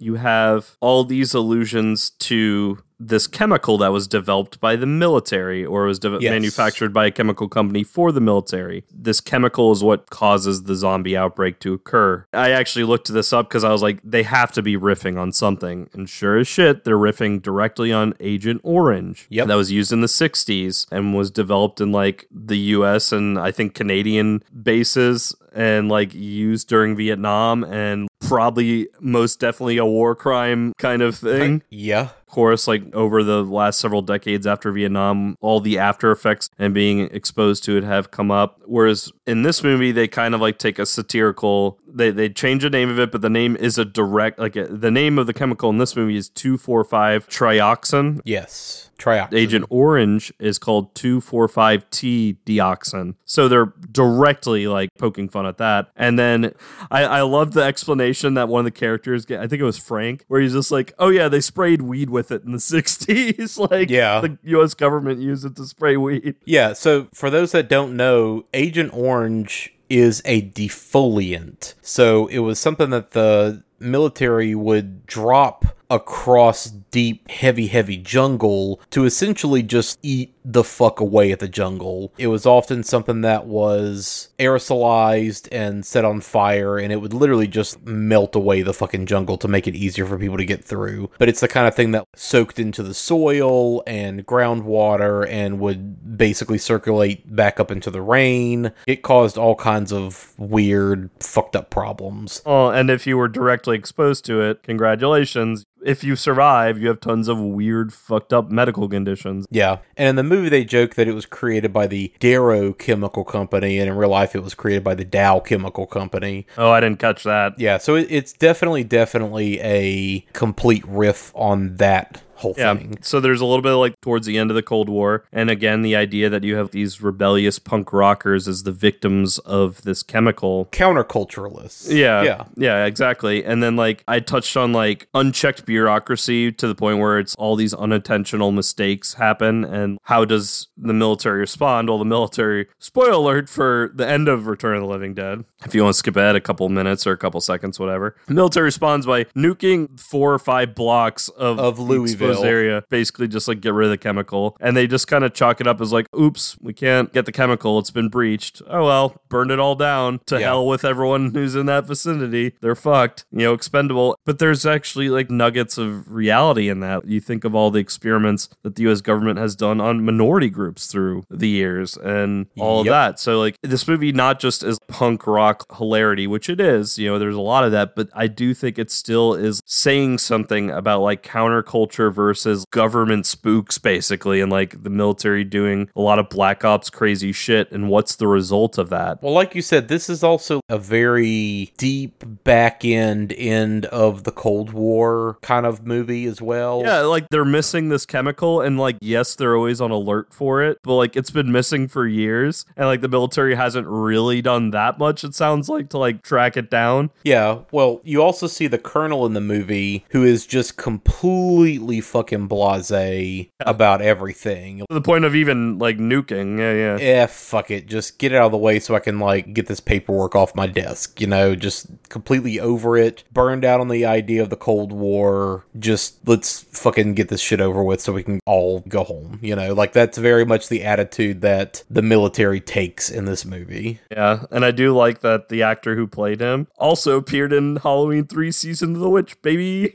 yeah. So I, I also like that this is a low key Fourth of July movie. I missed that completely. Like I know they reference it at some point in the movie. Yeah. Forgot about it until like I was looking stuff up after watching. Yeah. So again, if we're gonna have a movie that's a good satire of American culture, especially again Cold War, 1980s Reagan America, this movie about counterculture kids essentially being consumed by their fucking forebears, right? Good satire going on right there. And, you know, weirdly enough, this episode that we're recording is going to come out right before 4th of July. So here you go, people. Here's a good one to put on in just a few days. The other funny thing is, it's a series of unfortunate mistakes that make the situation escalate worse and worse. And it's all these people like with good intentions, right? Yeah. The way it starts is one of the older workers in this chemical company is showing the young guy the ropes. And he, like, you could tell he wants to be like a mentor to this kid. The kid is enthusiastic about this job. Yeah, Freddie is kind of one of the punk rock kids, and you can tell, like, okay, he's getting his job, he's trying to get his shit together. And he has a good heart and so all this that. older guy is trying to help him out, you know, and be the fun mentor. Yeah, Yeah, and like he's just like, hey, you want to see this chemical we have in our basement that like the army has misplaced, and like, So- and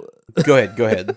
Well, just like I like the way that they get exposed. Freddy asks him, "Is it dangerous?" Is like, "Yeah, it's dangerous." Well, do those canisters hold up, buddy? Yeah, they hold up. They're like industrial grade steel, and he smacks it, and of course it breaks open and exposes them. No, what he what he specifically says is, "Oh yeah, these are like state of the art, made by the American military." Military. Slaps one and it just like sprays out everywhere. And again, there's a bunch of fucking commentary right there. I love how like then what causes that like the full on outbreak to happen is skipping forward one of the bodies that they tried to kill that reanimated in their lab. They bring it over to the mortician. They decide everyone agrees we just need to burn it. That's the way you get rid of this thing because all the body parts are still alive. So they burn it and that goes up into the atmosphere, well, kind of like Agent Orange, like you said earlier, Aaron, like where it seeps into the soil or you know evaporate into the atmosphere and then rain, uh, like basically Yeah. chemical rain, toxic rain, and that's exactly what happens here. The smoke from the burning body like mixes with the atmosphere, rains on the graveyard, and all of a sudden we have a full-on outbreak of corpses. So it's just all these good intentions leading to mistakes that just escalate more and more into like this whole full-blown crisis. Yep. And, you know, to the point of, again, this movie being kind of weirdly, you know, American satirical, it's set in fucking Louisville, Kentucky, kind of right smack in the middle of the country. It looks like LA. It feels like LA. Yes, Yeah. they shot it in LA, obviously. I don't really know what Louisville looks like well enough to be like, cool, this is Louisville. But Yeah, to the point where I didn't realize it wasn't LA until towards the end, like when what happens at the end happens. Yeah, it's showing you the title cards and everything of like the time of day and where things are. But once you actually kind of think about it for two seconds, like, wait, Louisville? What?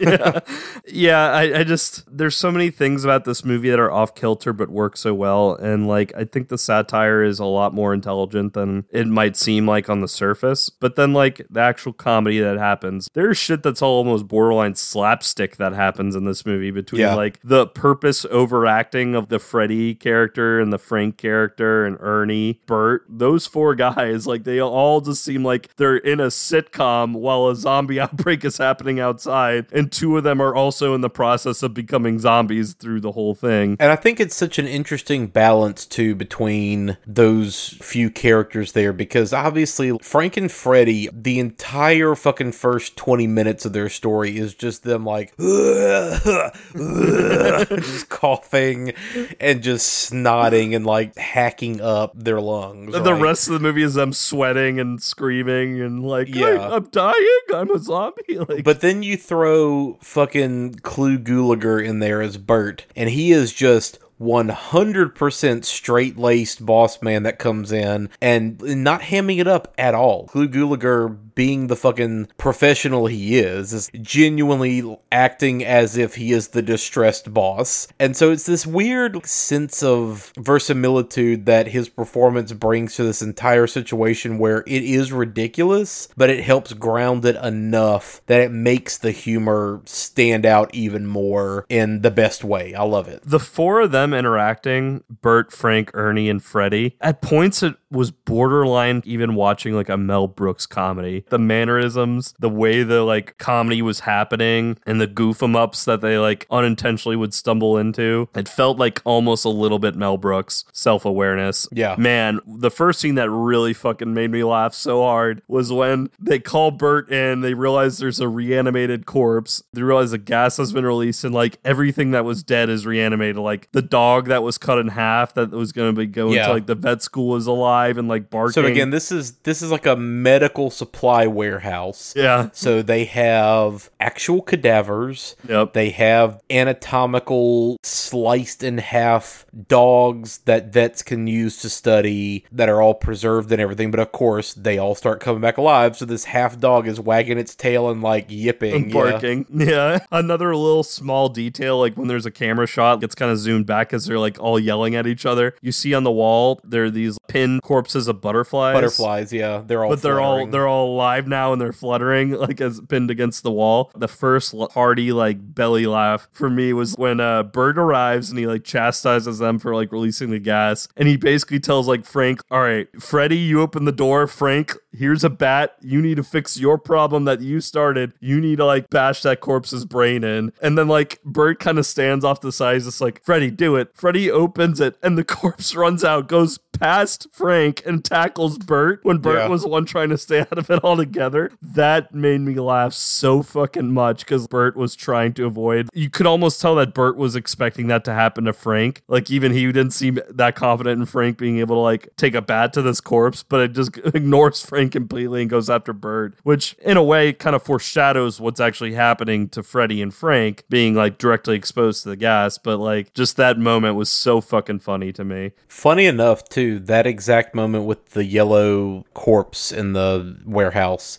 So, our buddy Nowaki, who has been on the show a few times, he was on our house episode, he was on The Strangers. That sequence is actually something that he mentioned to us a while back on stuff that fucked you up as a kid. And he specifically was like, I don't know what fucking movie it was. I just remember a dead, naked, bald man who was on the floor and they like cut his head off with an axe. And I immediately was like, kind of right. Here it is. And I like posted a gif of it in our Discord thread where we were having this whole conversation. And I was like, it was a yellow corpse who was bald and naked, and his head was pickaxed to the ground, and then they cut it off with a hacksaw. And he was like, cool, thanks for uh putting that gif on there and making me remember all these childhood nightmares. I appreciate it. all the parts of the zombie are still alive. Yeah. And- but like it's funny to watch that now because like yeah, as a kid that might have fucked me up too. But now it was like a fucking pratfall like comedy bit with a zombie. Like Yeah. it just made me laugh so much. And there's so many moments of that with the zombies and everything else. With the punk rockers and Freddie, and then them because it feels almost like Bert, Ernie, and Frank are like acting almost old school on purpose. Like they're out of like a 60s or 50s movie, even. Yeah. And they are the older actors and they are the actors who like cut their teeth acting during those time periods. But then like the younger actors who play Freddie and the rest of the Yeah. punks, they are like with the time or at least they're trying to be The older guys time. are trying to act really nonplussed, Yeah. really calm about the situation, and meanwhile, yeah, the younger guy is just like, "Wait, what the fuck are y'all talking about? this is all wrong. All this is fucked up." Yeah, And the dynamic of those two like worlds colliding is just hilarious. Yeah. Couple more behind the scenes things on all that stuff. So, like I mentioned, the movie was filmed in downtown LA and Burbank. The shoot was pretty hellish from everything I've heard. All night shoots. Yeah. Literally only the very few first scenes of the movie are set during any kind of daylight. A lot of the movie takes place in the rain, and we're not just talking oh some rain, like No, torrential, torrential rain, downpour, yeah. mud everywhere. Their characters getting fully submerged in water. Yeah. In the mud, yeah. So imagine having to do this for like weeks and also having to deal with constant resets and breaks and moving around and just everything else. Like it had to have been fucking miserable, right? Everybody that was involved, except for Brian Peck, who played Scuzz, was like, yeah, it was pretty fucking awful. And he was like, dude, got splashed around the water. It was fucking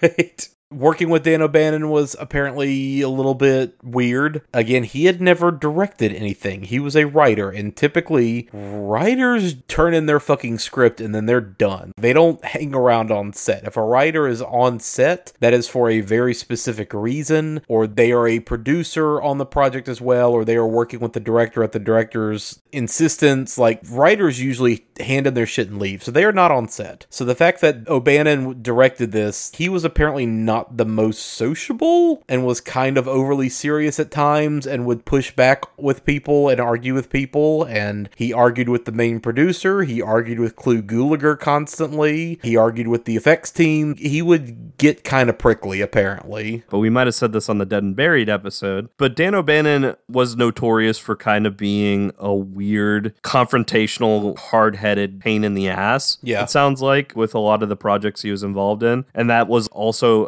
again, going back to him and Carpenter with Dark Star. That was the reason why they had a falling out. Yeah. Because they are both hard headed in their and set in their ways. And so I'm not surprised by that. I'm not surprised Dan O'Bannon was like that because uh, even on other movie podcasts, when people have brought him up, they've talked about he has done great things, but man, was he a pain in the ass to work with. Yeah. Tony Gardner is involved in the effects. He had to take over basically all the special effects because the original guy who was in charge of all that, William Munns, got fired. So this Wow. guy had worked on Swamp Thing, Superstition, Beastmaster. He was originally hired to do all the makeup effects. and just turned in subpar work. On some behind the scenes stuff, I saw some of the stuff he turned in. It looked bad. It looked inexcusably like, what are you doing? kind of bad. Uh, so I'm guessing he had nothing to do with Tarman or the torso zombie because those were actually decent effects. So Tarman, I believe, was one of his. Okay, that is a pretty good, goofy in the right way, but pretty good costume, puppet, whatever effect. He turned in the original version of the Yellow Corpse, the headless Yellow Corpse. And what he turned in literally was a weird bodysuit with built up shoulders where an actor could have their head hidden, but it was so obvious no, that's not going to work. And there were just weird peepholes. It looked like a t shirt just stretched over like a mannequin. It looked really fucking bad. The first skeleton that pops out of the grave that we see, like when the song immediately kicks in, Do you want a party? Right? Yeah. That skeleton was one of his.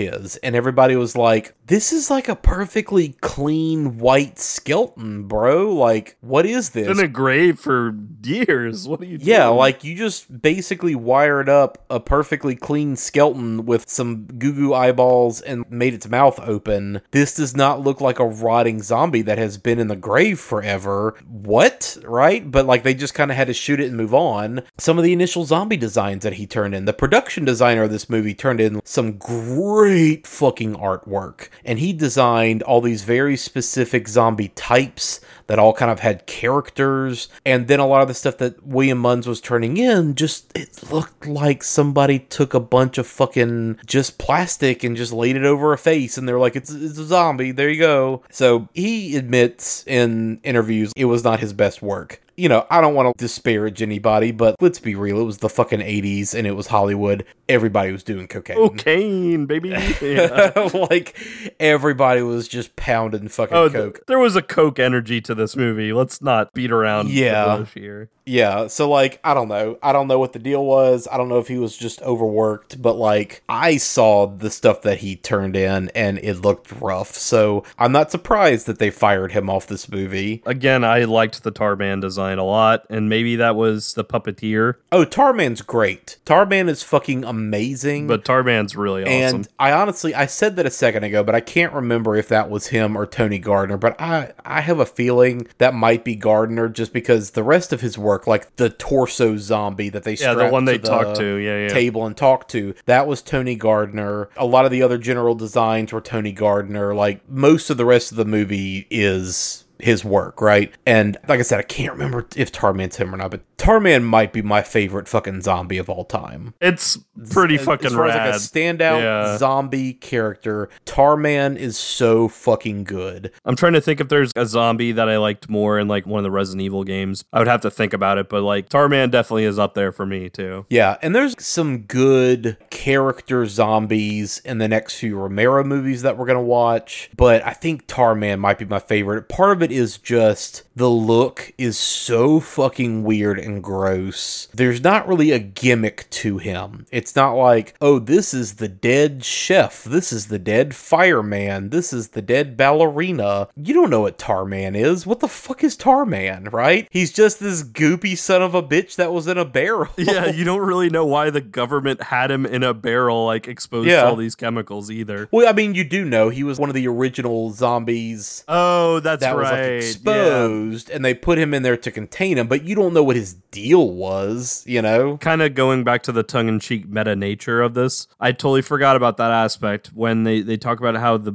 the movie Night of the Living Dead was based off of a real event, but the event that happened there was Yeah, the movie was like a, a cover up. A the cover-up, was like yeah. a fictional version of the real story. Yeah, And the real story was it got at like it infected what a hospital or something, and Tarman was like one of the leftover zombies from that, and then they like the military wanted to study or whatever. But yeah, like Tarman also still operates like a zombie, even though he's this fucking dripping ghoul. He doesn't have like any special powers or anything like that either. yeah. But his design's so cool. His reveal fucking rules because like he comes out of the shadow and like it zooms in on his half skeletal like grease tar face and he says brains and that cements that trope of modern zombie pop culture. Like I want to eat your brains. That's kind of where all these zombies aren't aren't necessarily flesh eating, they just want the live brains of people. Yeah. And it's interesting because the whole idea that they want to eat brains to relieve the pain of being dead. Yeah. The fact that, like, your brains produce endorphins, right? Which are essentially painkillers to a degree. So these zombies are just eating brains to, like, numb themselves from the pain of living death. You know, if you are literally a rotting body and you're half fallen apart, guess what? If you come back to life, it's going to feel like, oh, I'm fucking half fallen apart. Like whatever trauma you had, you're going to be reliving if you are now reanimated. So, gotta have those brains. It almost seems like their necessity for brains, killing the people isn't even necessarily something they want to do. And like that's what even the torso zombie kind of hints at. It's like we don't want necessarily the people. We don't they hint that like they're not trying to kill the people, but the only way to get live brains is to do that. Yeah. And it almost feels like an urge that's as equivalent to like blinking or breathing for them. Yeah. Uh, going to like deeper setted fears. The creepiest moment in this movie to me is when they're talking with the torso zombie and they like ask like why? Why do this? Why eat the brains? And it just simply says being dead is painful. Yep. Really think about that because like it almost implies that even before they were exposed to this chemical reanimating them, what if there was still some like weird self-awareness that they had even after death, but they're trapped in their own like rotting corpse, just slowly turning into dust. Yep. That's fucking terrifying to think about. There have been like recent studies even showing that we are aware for at least for a little while when we're dead, right? And think about how fucking terrifying that is. And, and so just that idea of maybe it's not necessarily life after death, maybe it is still death, but like you're still an awareness of you're rotting away. That's Yeah, fucking totally. terrifying to think about. Or again, just the idea of you were dead, and if you died in some awful fucked up way and you got brought back to life, you are still stuck in that weird fucked up state. If you died in a car accident and you were completely fucking mangled, and then all of a sudden somebody was like, cool, squirt some juice on you, and now you're back alive again, you're gonna just wake up being like, ah, ah, fuck. I mean, that's kind of what Right? Reanimator explored too, right? Like, Exactly. With the fucking cat with the broken back. Yeah. Yeah. So Tarman was sometimes a puppet. Uh, other times it's a guy named Allan Trautman in this costume. And man, so much of how and why Tarman works is this guy's performance. Just the weird, kind of slinky, sliding, side to side, kind of drifty, slouchy, like your body is falling apart kind of jaunt that he has is so fucking good. But it's almost cartoonish on purpose, childlike, Yes. like he is like a child puppet. Because I remember reading up some stuff about this guy. Like he works for the Jim Henson Company. Yes, he is a puppeteer. He's still active. He's been active since 1974. Still working. He he just he was a supporting Muppet performer for Muppets Haunted Mansion from last Yep. year. Still working actively. And you're right. I think he probably really brings life to this character. Yeah, totally. The rest of the zombies are mostly your general people wearing whatever clothes they were buried in, and then they have kind of gray, green, brown face paint on, you know, bags under the eyes, various wounds and stuff around. But what I like about this movie is that it's not just that. In the crowd scenes, you have that general smattering of people zombies, but again, this movie has Tarman. This movie has the torso zombie. This movie has weird, specific looks and feels to the zombies. And uh, the production designer specifically was like, yo, EC Comics. Yeah, there's a lot of EC Comics influence Yeah, on the, the weird kind of drippy, flappy, discolored zombies that are in those comic books. The Guanajuato mummies from Mexico as well was another influence, and these are like your actual desiccated, really kind of shrunken up, prunish corpses that influenced him. Which, if you look at those real life mummies and and the bog people from Wales, if you look at those real life mummies and then look at torso zombie, one hundred percent, that's totally where those came from. The brains, anytime that uh, people were eating brains, those were real calf brains. So these were not any kind of vegan, vegetarian friendly brains. Wow, I didn't know that. Okay. And then just the other cool. dumb thing that I saw that was kind of funny was uh, the back of Freddy's jacket. Freddy, for the most part, is not wearing, you know, he's got like his t shirt and suspenders on, but eventually, once he starts getting cold, they like put his Letterman jacket on. And once he goes full zombie, he's wearing it. The back of the jacket says fuck you.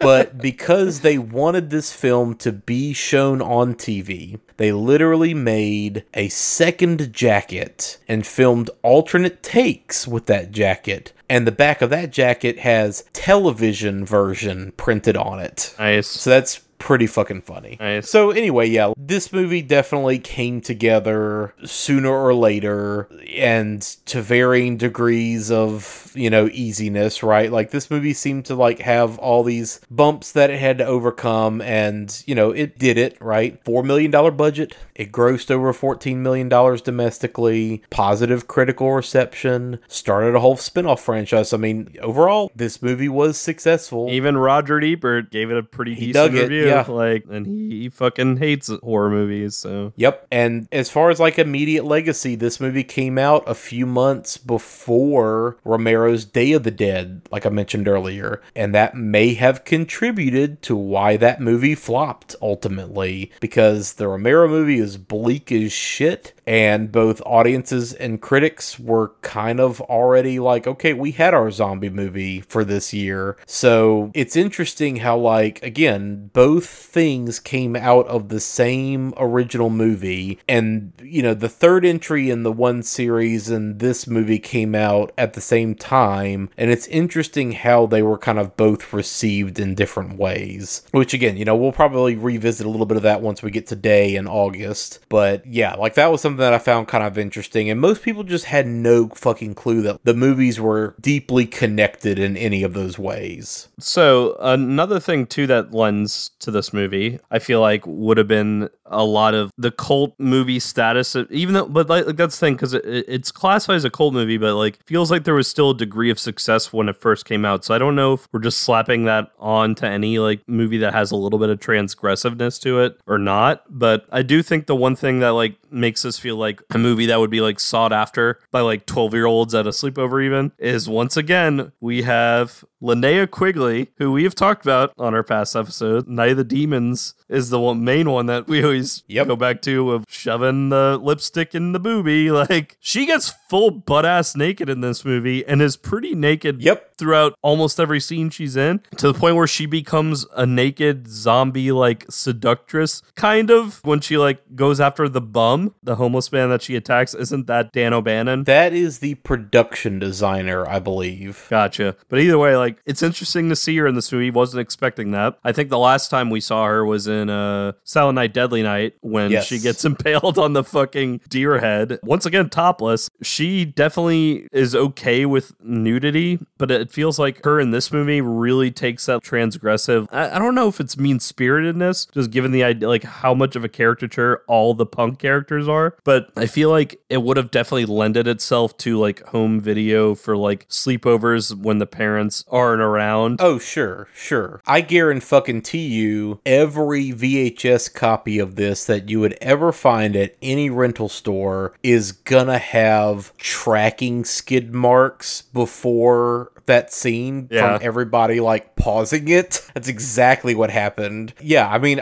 I'm not gonna lie, like, I mostly remember watching this movie on cable, but the handful of times that I did manage to catch this movie completely unedited, the first time I actually saw that scene, that made me a man. That just like instantly, like, I sprouted Yeah. five inches, I grew hair everywhere, I instantly just transformed into a man watching that fucking scene. I hate to be lewd about it, but that was one of those first moments of Jesus Christ, this is actual fucking nudity in a movie. Like she's she's considered a scream queen, but I feel like she is considered the sexual awakening scream queen for a lot of people because just the three movies that we've covered with her in them, Night of the Demons, she is topless in that, has a whole fucking scene where she sticks the lipstick into one A of her lipstick into her boob. Yeah. Yes. Second movie, Silent Night, Deadly Night, she has a sex scene, gets topless, and gets murdered by him picking her up and sticking her on the deer head. In, in this movie, she's butt ass naked pretty much the entire movie, even when she becomes a zombie. I'm sure we'll come back to her eventually on future episodes in one way or another, because I remember reading that she's in a lot of splatterhouse type movies, even. I, I know she had Yeah. like a bit part in like one of the Nightmare on Elm Streets. She's a sorority babes and Slime Ball, ball Bolorama. No, no, no. You gotta, you gotta put the respect on that. It is sorority babes in the slime ball bolorama.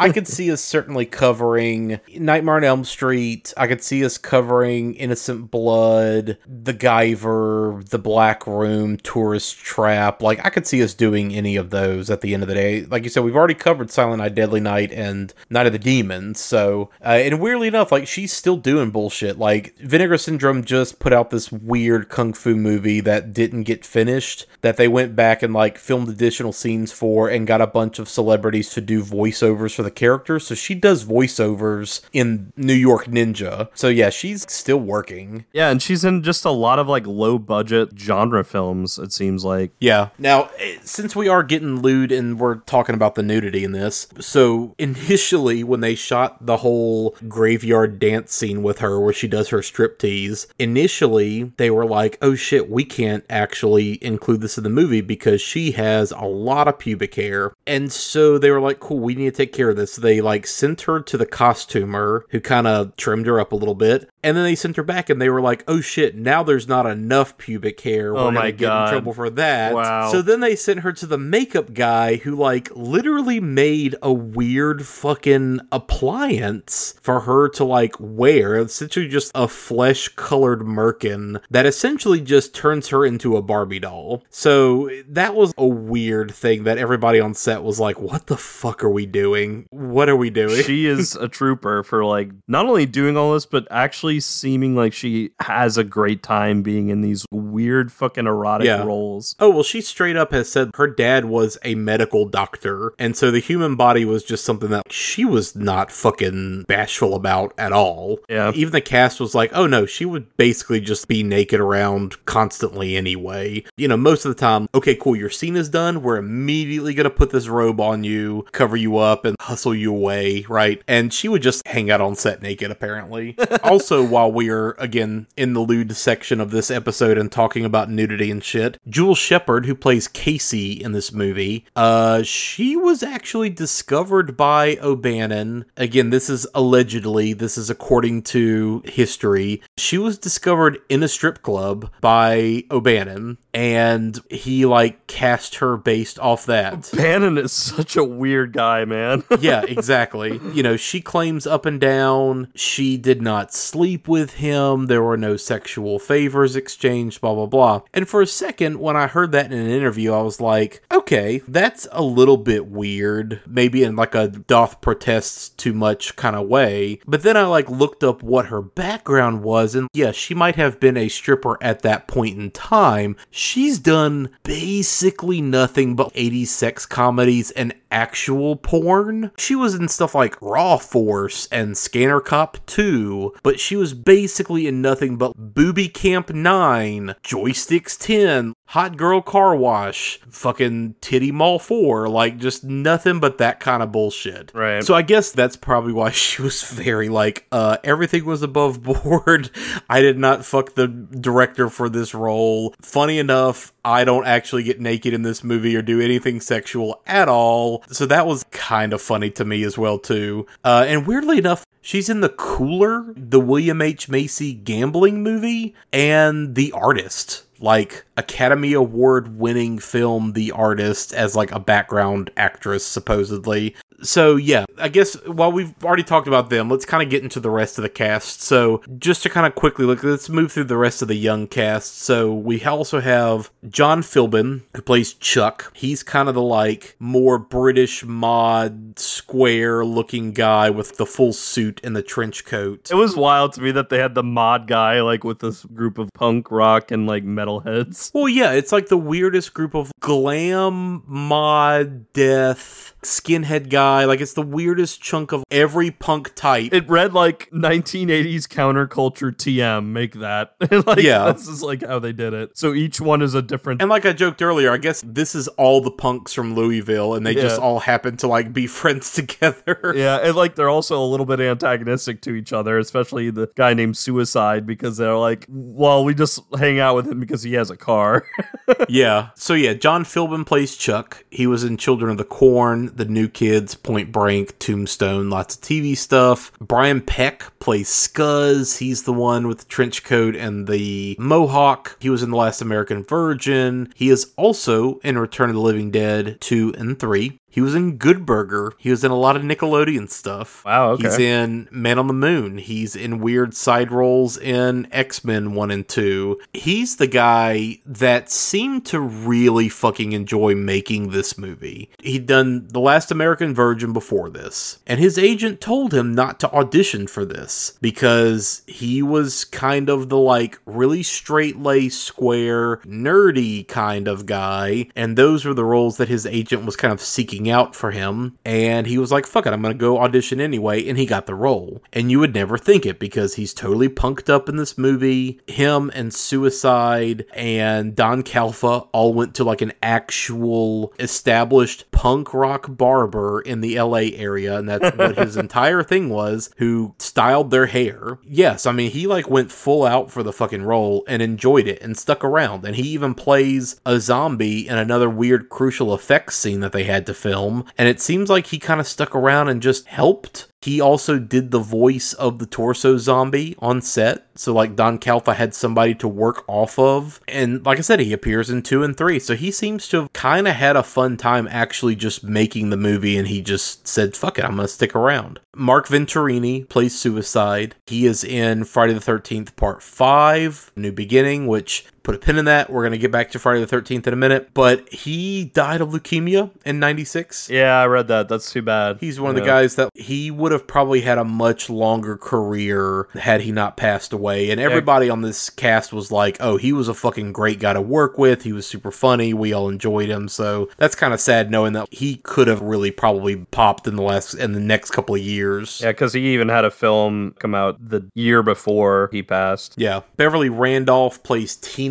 She basically didn't act again until 2015. And even then, like, she was in some low key horror stuff like No Solicitors and Death House. So she just kind of moved on to other things entirely, it appears. Miguel Nunez Jr. played Spider. Spider is another favorite character of mine in this movie. Out of, Yeah. out of the, all the punks that aren't Freddy, he was my favorite. Which he is also in Friday the 13th, Part 5, the one that doesn't actually have Jason. Oops, spoiler alert. He plays Demon, and that is one of my fucking favorite characters in any of the Friday the 13th movies. He is fucking ridiculous. He is also like a punk rock character in that, but he's mostly like trying to get his dick wet and taking massive shits because he had bad burritos and singing songs about it. Ooh,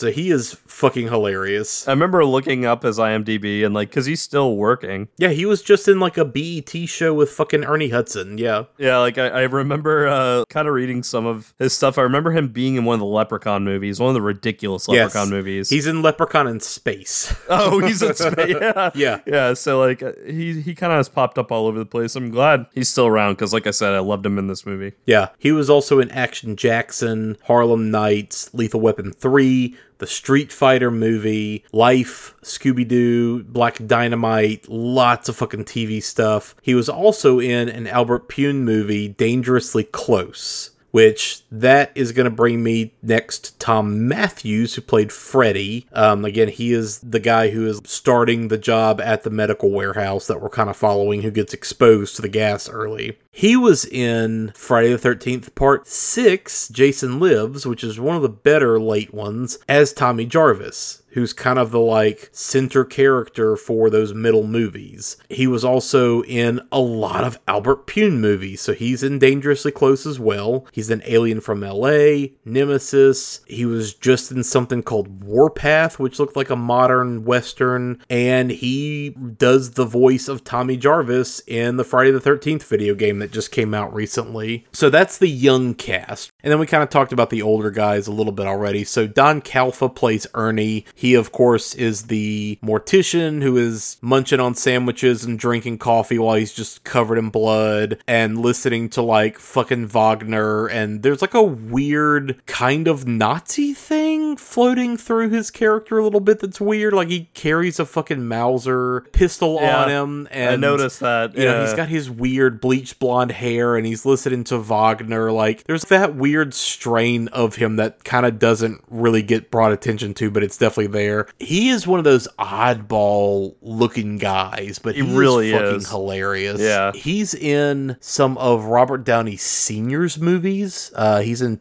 Putney Swope and Pound, both of which are fucking insane. Not horror at all. Putney Swope is like a giant satire about the marketing and media industries. And Pound is this weird fucking movie about literally a dog pound where there's 12 people that are playing dogs but it's not like actual dogs. It's just these people as dogs, and he is one of the dogs. And it's like a rated X movie. It's fucking insane. I watched it a couple of years ago. It's ludicrous. He was also in a shit ton of TV stuff. He's in Scorsese's New York, New York. He was in 10. He was in The Rose, Spielberg's 1941, which is like a big giant weird flop for him. The Postman Always Rings Twice, The Presidio, Weekend at Bernie's. He's in Twin Peaks. He was in Necronomicon Book of the Dead, which I have brought up. As we go on time, so many fucking people were in that movie. Who was he in Twin Peaks? He's the principal of the school in Twin Peaks. I don't remember that. Okay. Yeah, he's only in like one episode. Yeah. James Karen plays Frank, who's the foreman of the chemical warehouse. He was in a shit ton of TV as well, going back to the 50s. He's in All the President's Men, Capricorn 1, Opening Night, The China Syndrome, The Jazz Singer. He is the boss man in Poltergeist. He is the you moved the headstones, but you didn't move the, bodies. Yeah. Uh, he's in Tobe Hooper's Invaders from Mars, Wall Street, Congo, one of my favorites. Congo's a good one. Any given Yeah. Sunday, and he's in Mulholland Drive. And then lastly, Clu Gulager, who plays Bert. Clu Gulager is one of those guys that, man, he was just a fucking workhorse forever. He was in 40 years worth of TV. He was in a shit ton of old westerns, The Last Picture Show, The Initiation. It's great when I go through somebody's IMDb and they have so many fucking horror movies that I can literally just list out just all the horror movies Clu Gulager did, right? So, The Initiation, Nightmare on Elm Street 2, Freddy's Revenge, he's the dad in that, From a Whisper to a Scream, The Hidden,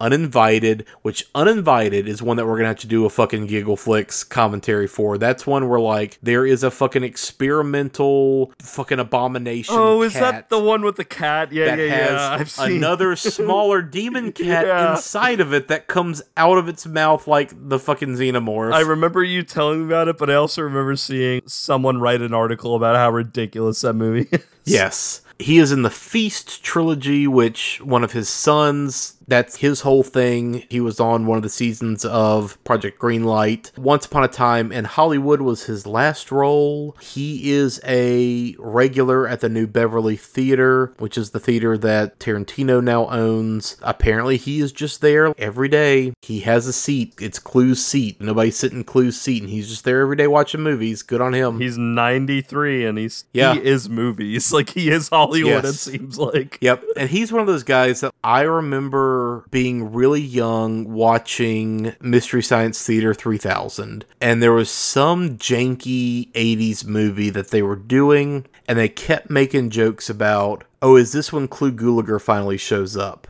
Wait, this seems like a movie Clu Gulager would be in. Where's Clu Gulager? And they just kept making all these Clu Gulager jokes, and I never really got it until I was older and realized, like, oh, he was just in a shitload of movies like this, and that's what they're making fun of. Okay, yeah. So, yeah, the cast of this is fucking great. Lots of good people. This cast as a whole is one of the better horror movie casts where everybody gets a couple of moments to shine. The handful of leads that you're really following are all really fucking good. They all bounce off of each other Yeah. really well. Everybody feels, you know, for the most part, like they kind of stand out and they're all a little bit different. I think my only real criticism would just be, like you were joking about in Girls Night Out, this is a movie that has a pretty large cast. There's seven punker kids, but then you really only see like three of them bite it. Obviously, everybody dies at the end Yeah. because everybody gets nuked. But you're expecting, oh, there's a lot of these kids. There's going to be a lot of fucking fodder. And really, you only see three of them get killed. I really thought the mod was gonna bite it. I was shocked that he like he had made it. Yeah, honestly, like him, Chuck, and Casey both seem like complete Oh, fucking cannon cannon, fodder, fodder, yeah. right? So that's really my only complaint is there could have been more cool, crazy zombie kills in this movie, and there weren't necessarily. And then, it, you know, it kind of ends with the like Deus Nuke Machina. And so they're all just kind of taken out anyway. They do treat it kind of darkly comedic. They're on the phone and it's all just being put on hold, basically. Yeah, well, they think they're getting through to somebody, and then it's just, oh yeah, hold on, someone will be here in just a second, and then just you hear,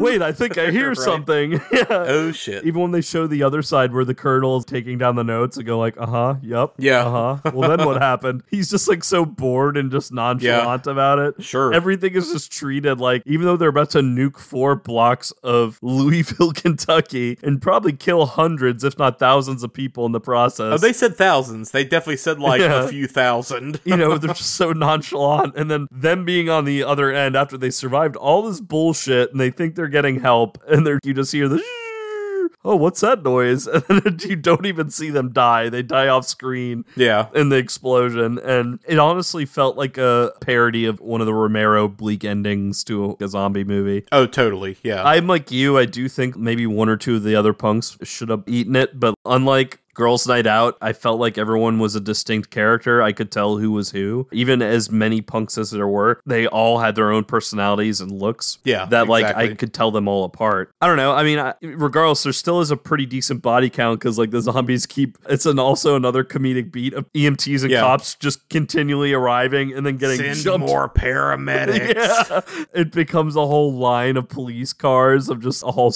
overrun by zombies. Like, Yeah, that shit's great. Yeah. So, last thing I want to mention real quick. So, there are a whole fucking series of sequels that spun off of this movie. I'll be honest, I don't really think we're going to cover any of these. We will maybe, at my insistence, somewhere deep down the line, cover part three now that we've covered this first one. But, uh, nah, none of the rest of these are really worth, uh, talking about. So, we're going to talk about them right now and probably never again. so, uh, again, this movie was successful. Pretty quick, they hopped on making a sequel. O'Bannon did not come back for that one at all, it appears. Uh, it was written and directed by Ken Wiederhorn, who did Shockwaves. Came out in 1988. This one immediately picks up after the first movie, where a barrel of the trioxin that was left over from the first movie busts open in a small town. James Karen and Thom Mathews both appear in this film again, but as completely different characters. For a while, especially like the first few times that I saw these movies, I got part two and part one kind of mixed up because again both of these guys are showing up but as different characters entirely Yeah. and eventually what i kind of figured out was oh part two always has that gauzy kind of glowy cheesecloth look to it. And that's also the one where like they kind of establish that zombies can also be dispatched via electrocution. So there's constantly people like getting zapped in the brain and electrocuted and shit because it not only kills the actual physical body but then it neutralizes the trioxin somehow or another dot dot dot. I haven't seen part two in a couple of years and i didn't really bother to rewatch it for this one because honestly it's kind of samey it's just kind of a lot of the same stuff from this first movie, but it doesn't have humor that works. Let's put it that way. It has a lot of humor, but it's like, okay, that's not really that funny. And it doesn't have any of the punk angle. It doesn't have any of the like kind of smart ass humor to it as well. Right. So it's just kind of like a weird, like bland sequel. Well, and I, I can't imagine, especially Thom Mathews. Freddy is such a just oh oh geez oh man I'm dying Yeah. like kind of energy to the first one, which is hilarious. Whatever role he's in here, I don't know like how you would recreate that magic. The only thing that I remember looking up about part two that caught my interest was that Dana Ashbrook. Yes, once again. Twin Peaks fan is like a big role in this one. Yep. So again, the one that I gravitate toward that I have always really, really liked, and that movie I'm glad is finally starting to really grow a cult following as well, is part three. So part three is the one I know of. You've seen that fucking VHS box your whole life, probably. Yeah. At our local blockbuster was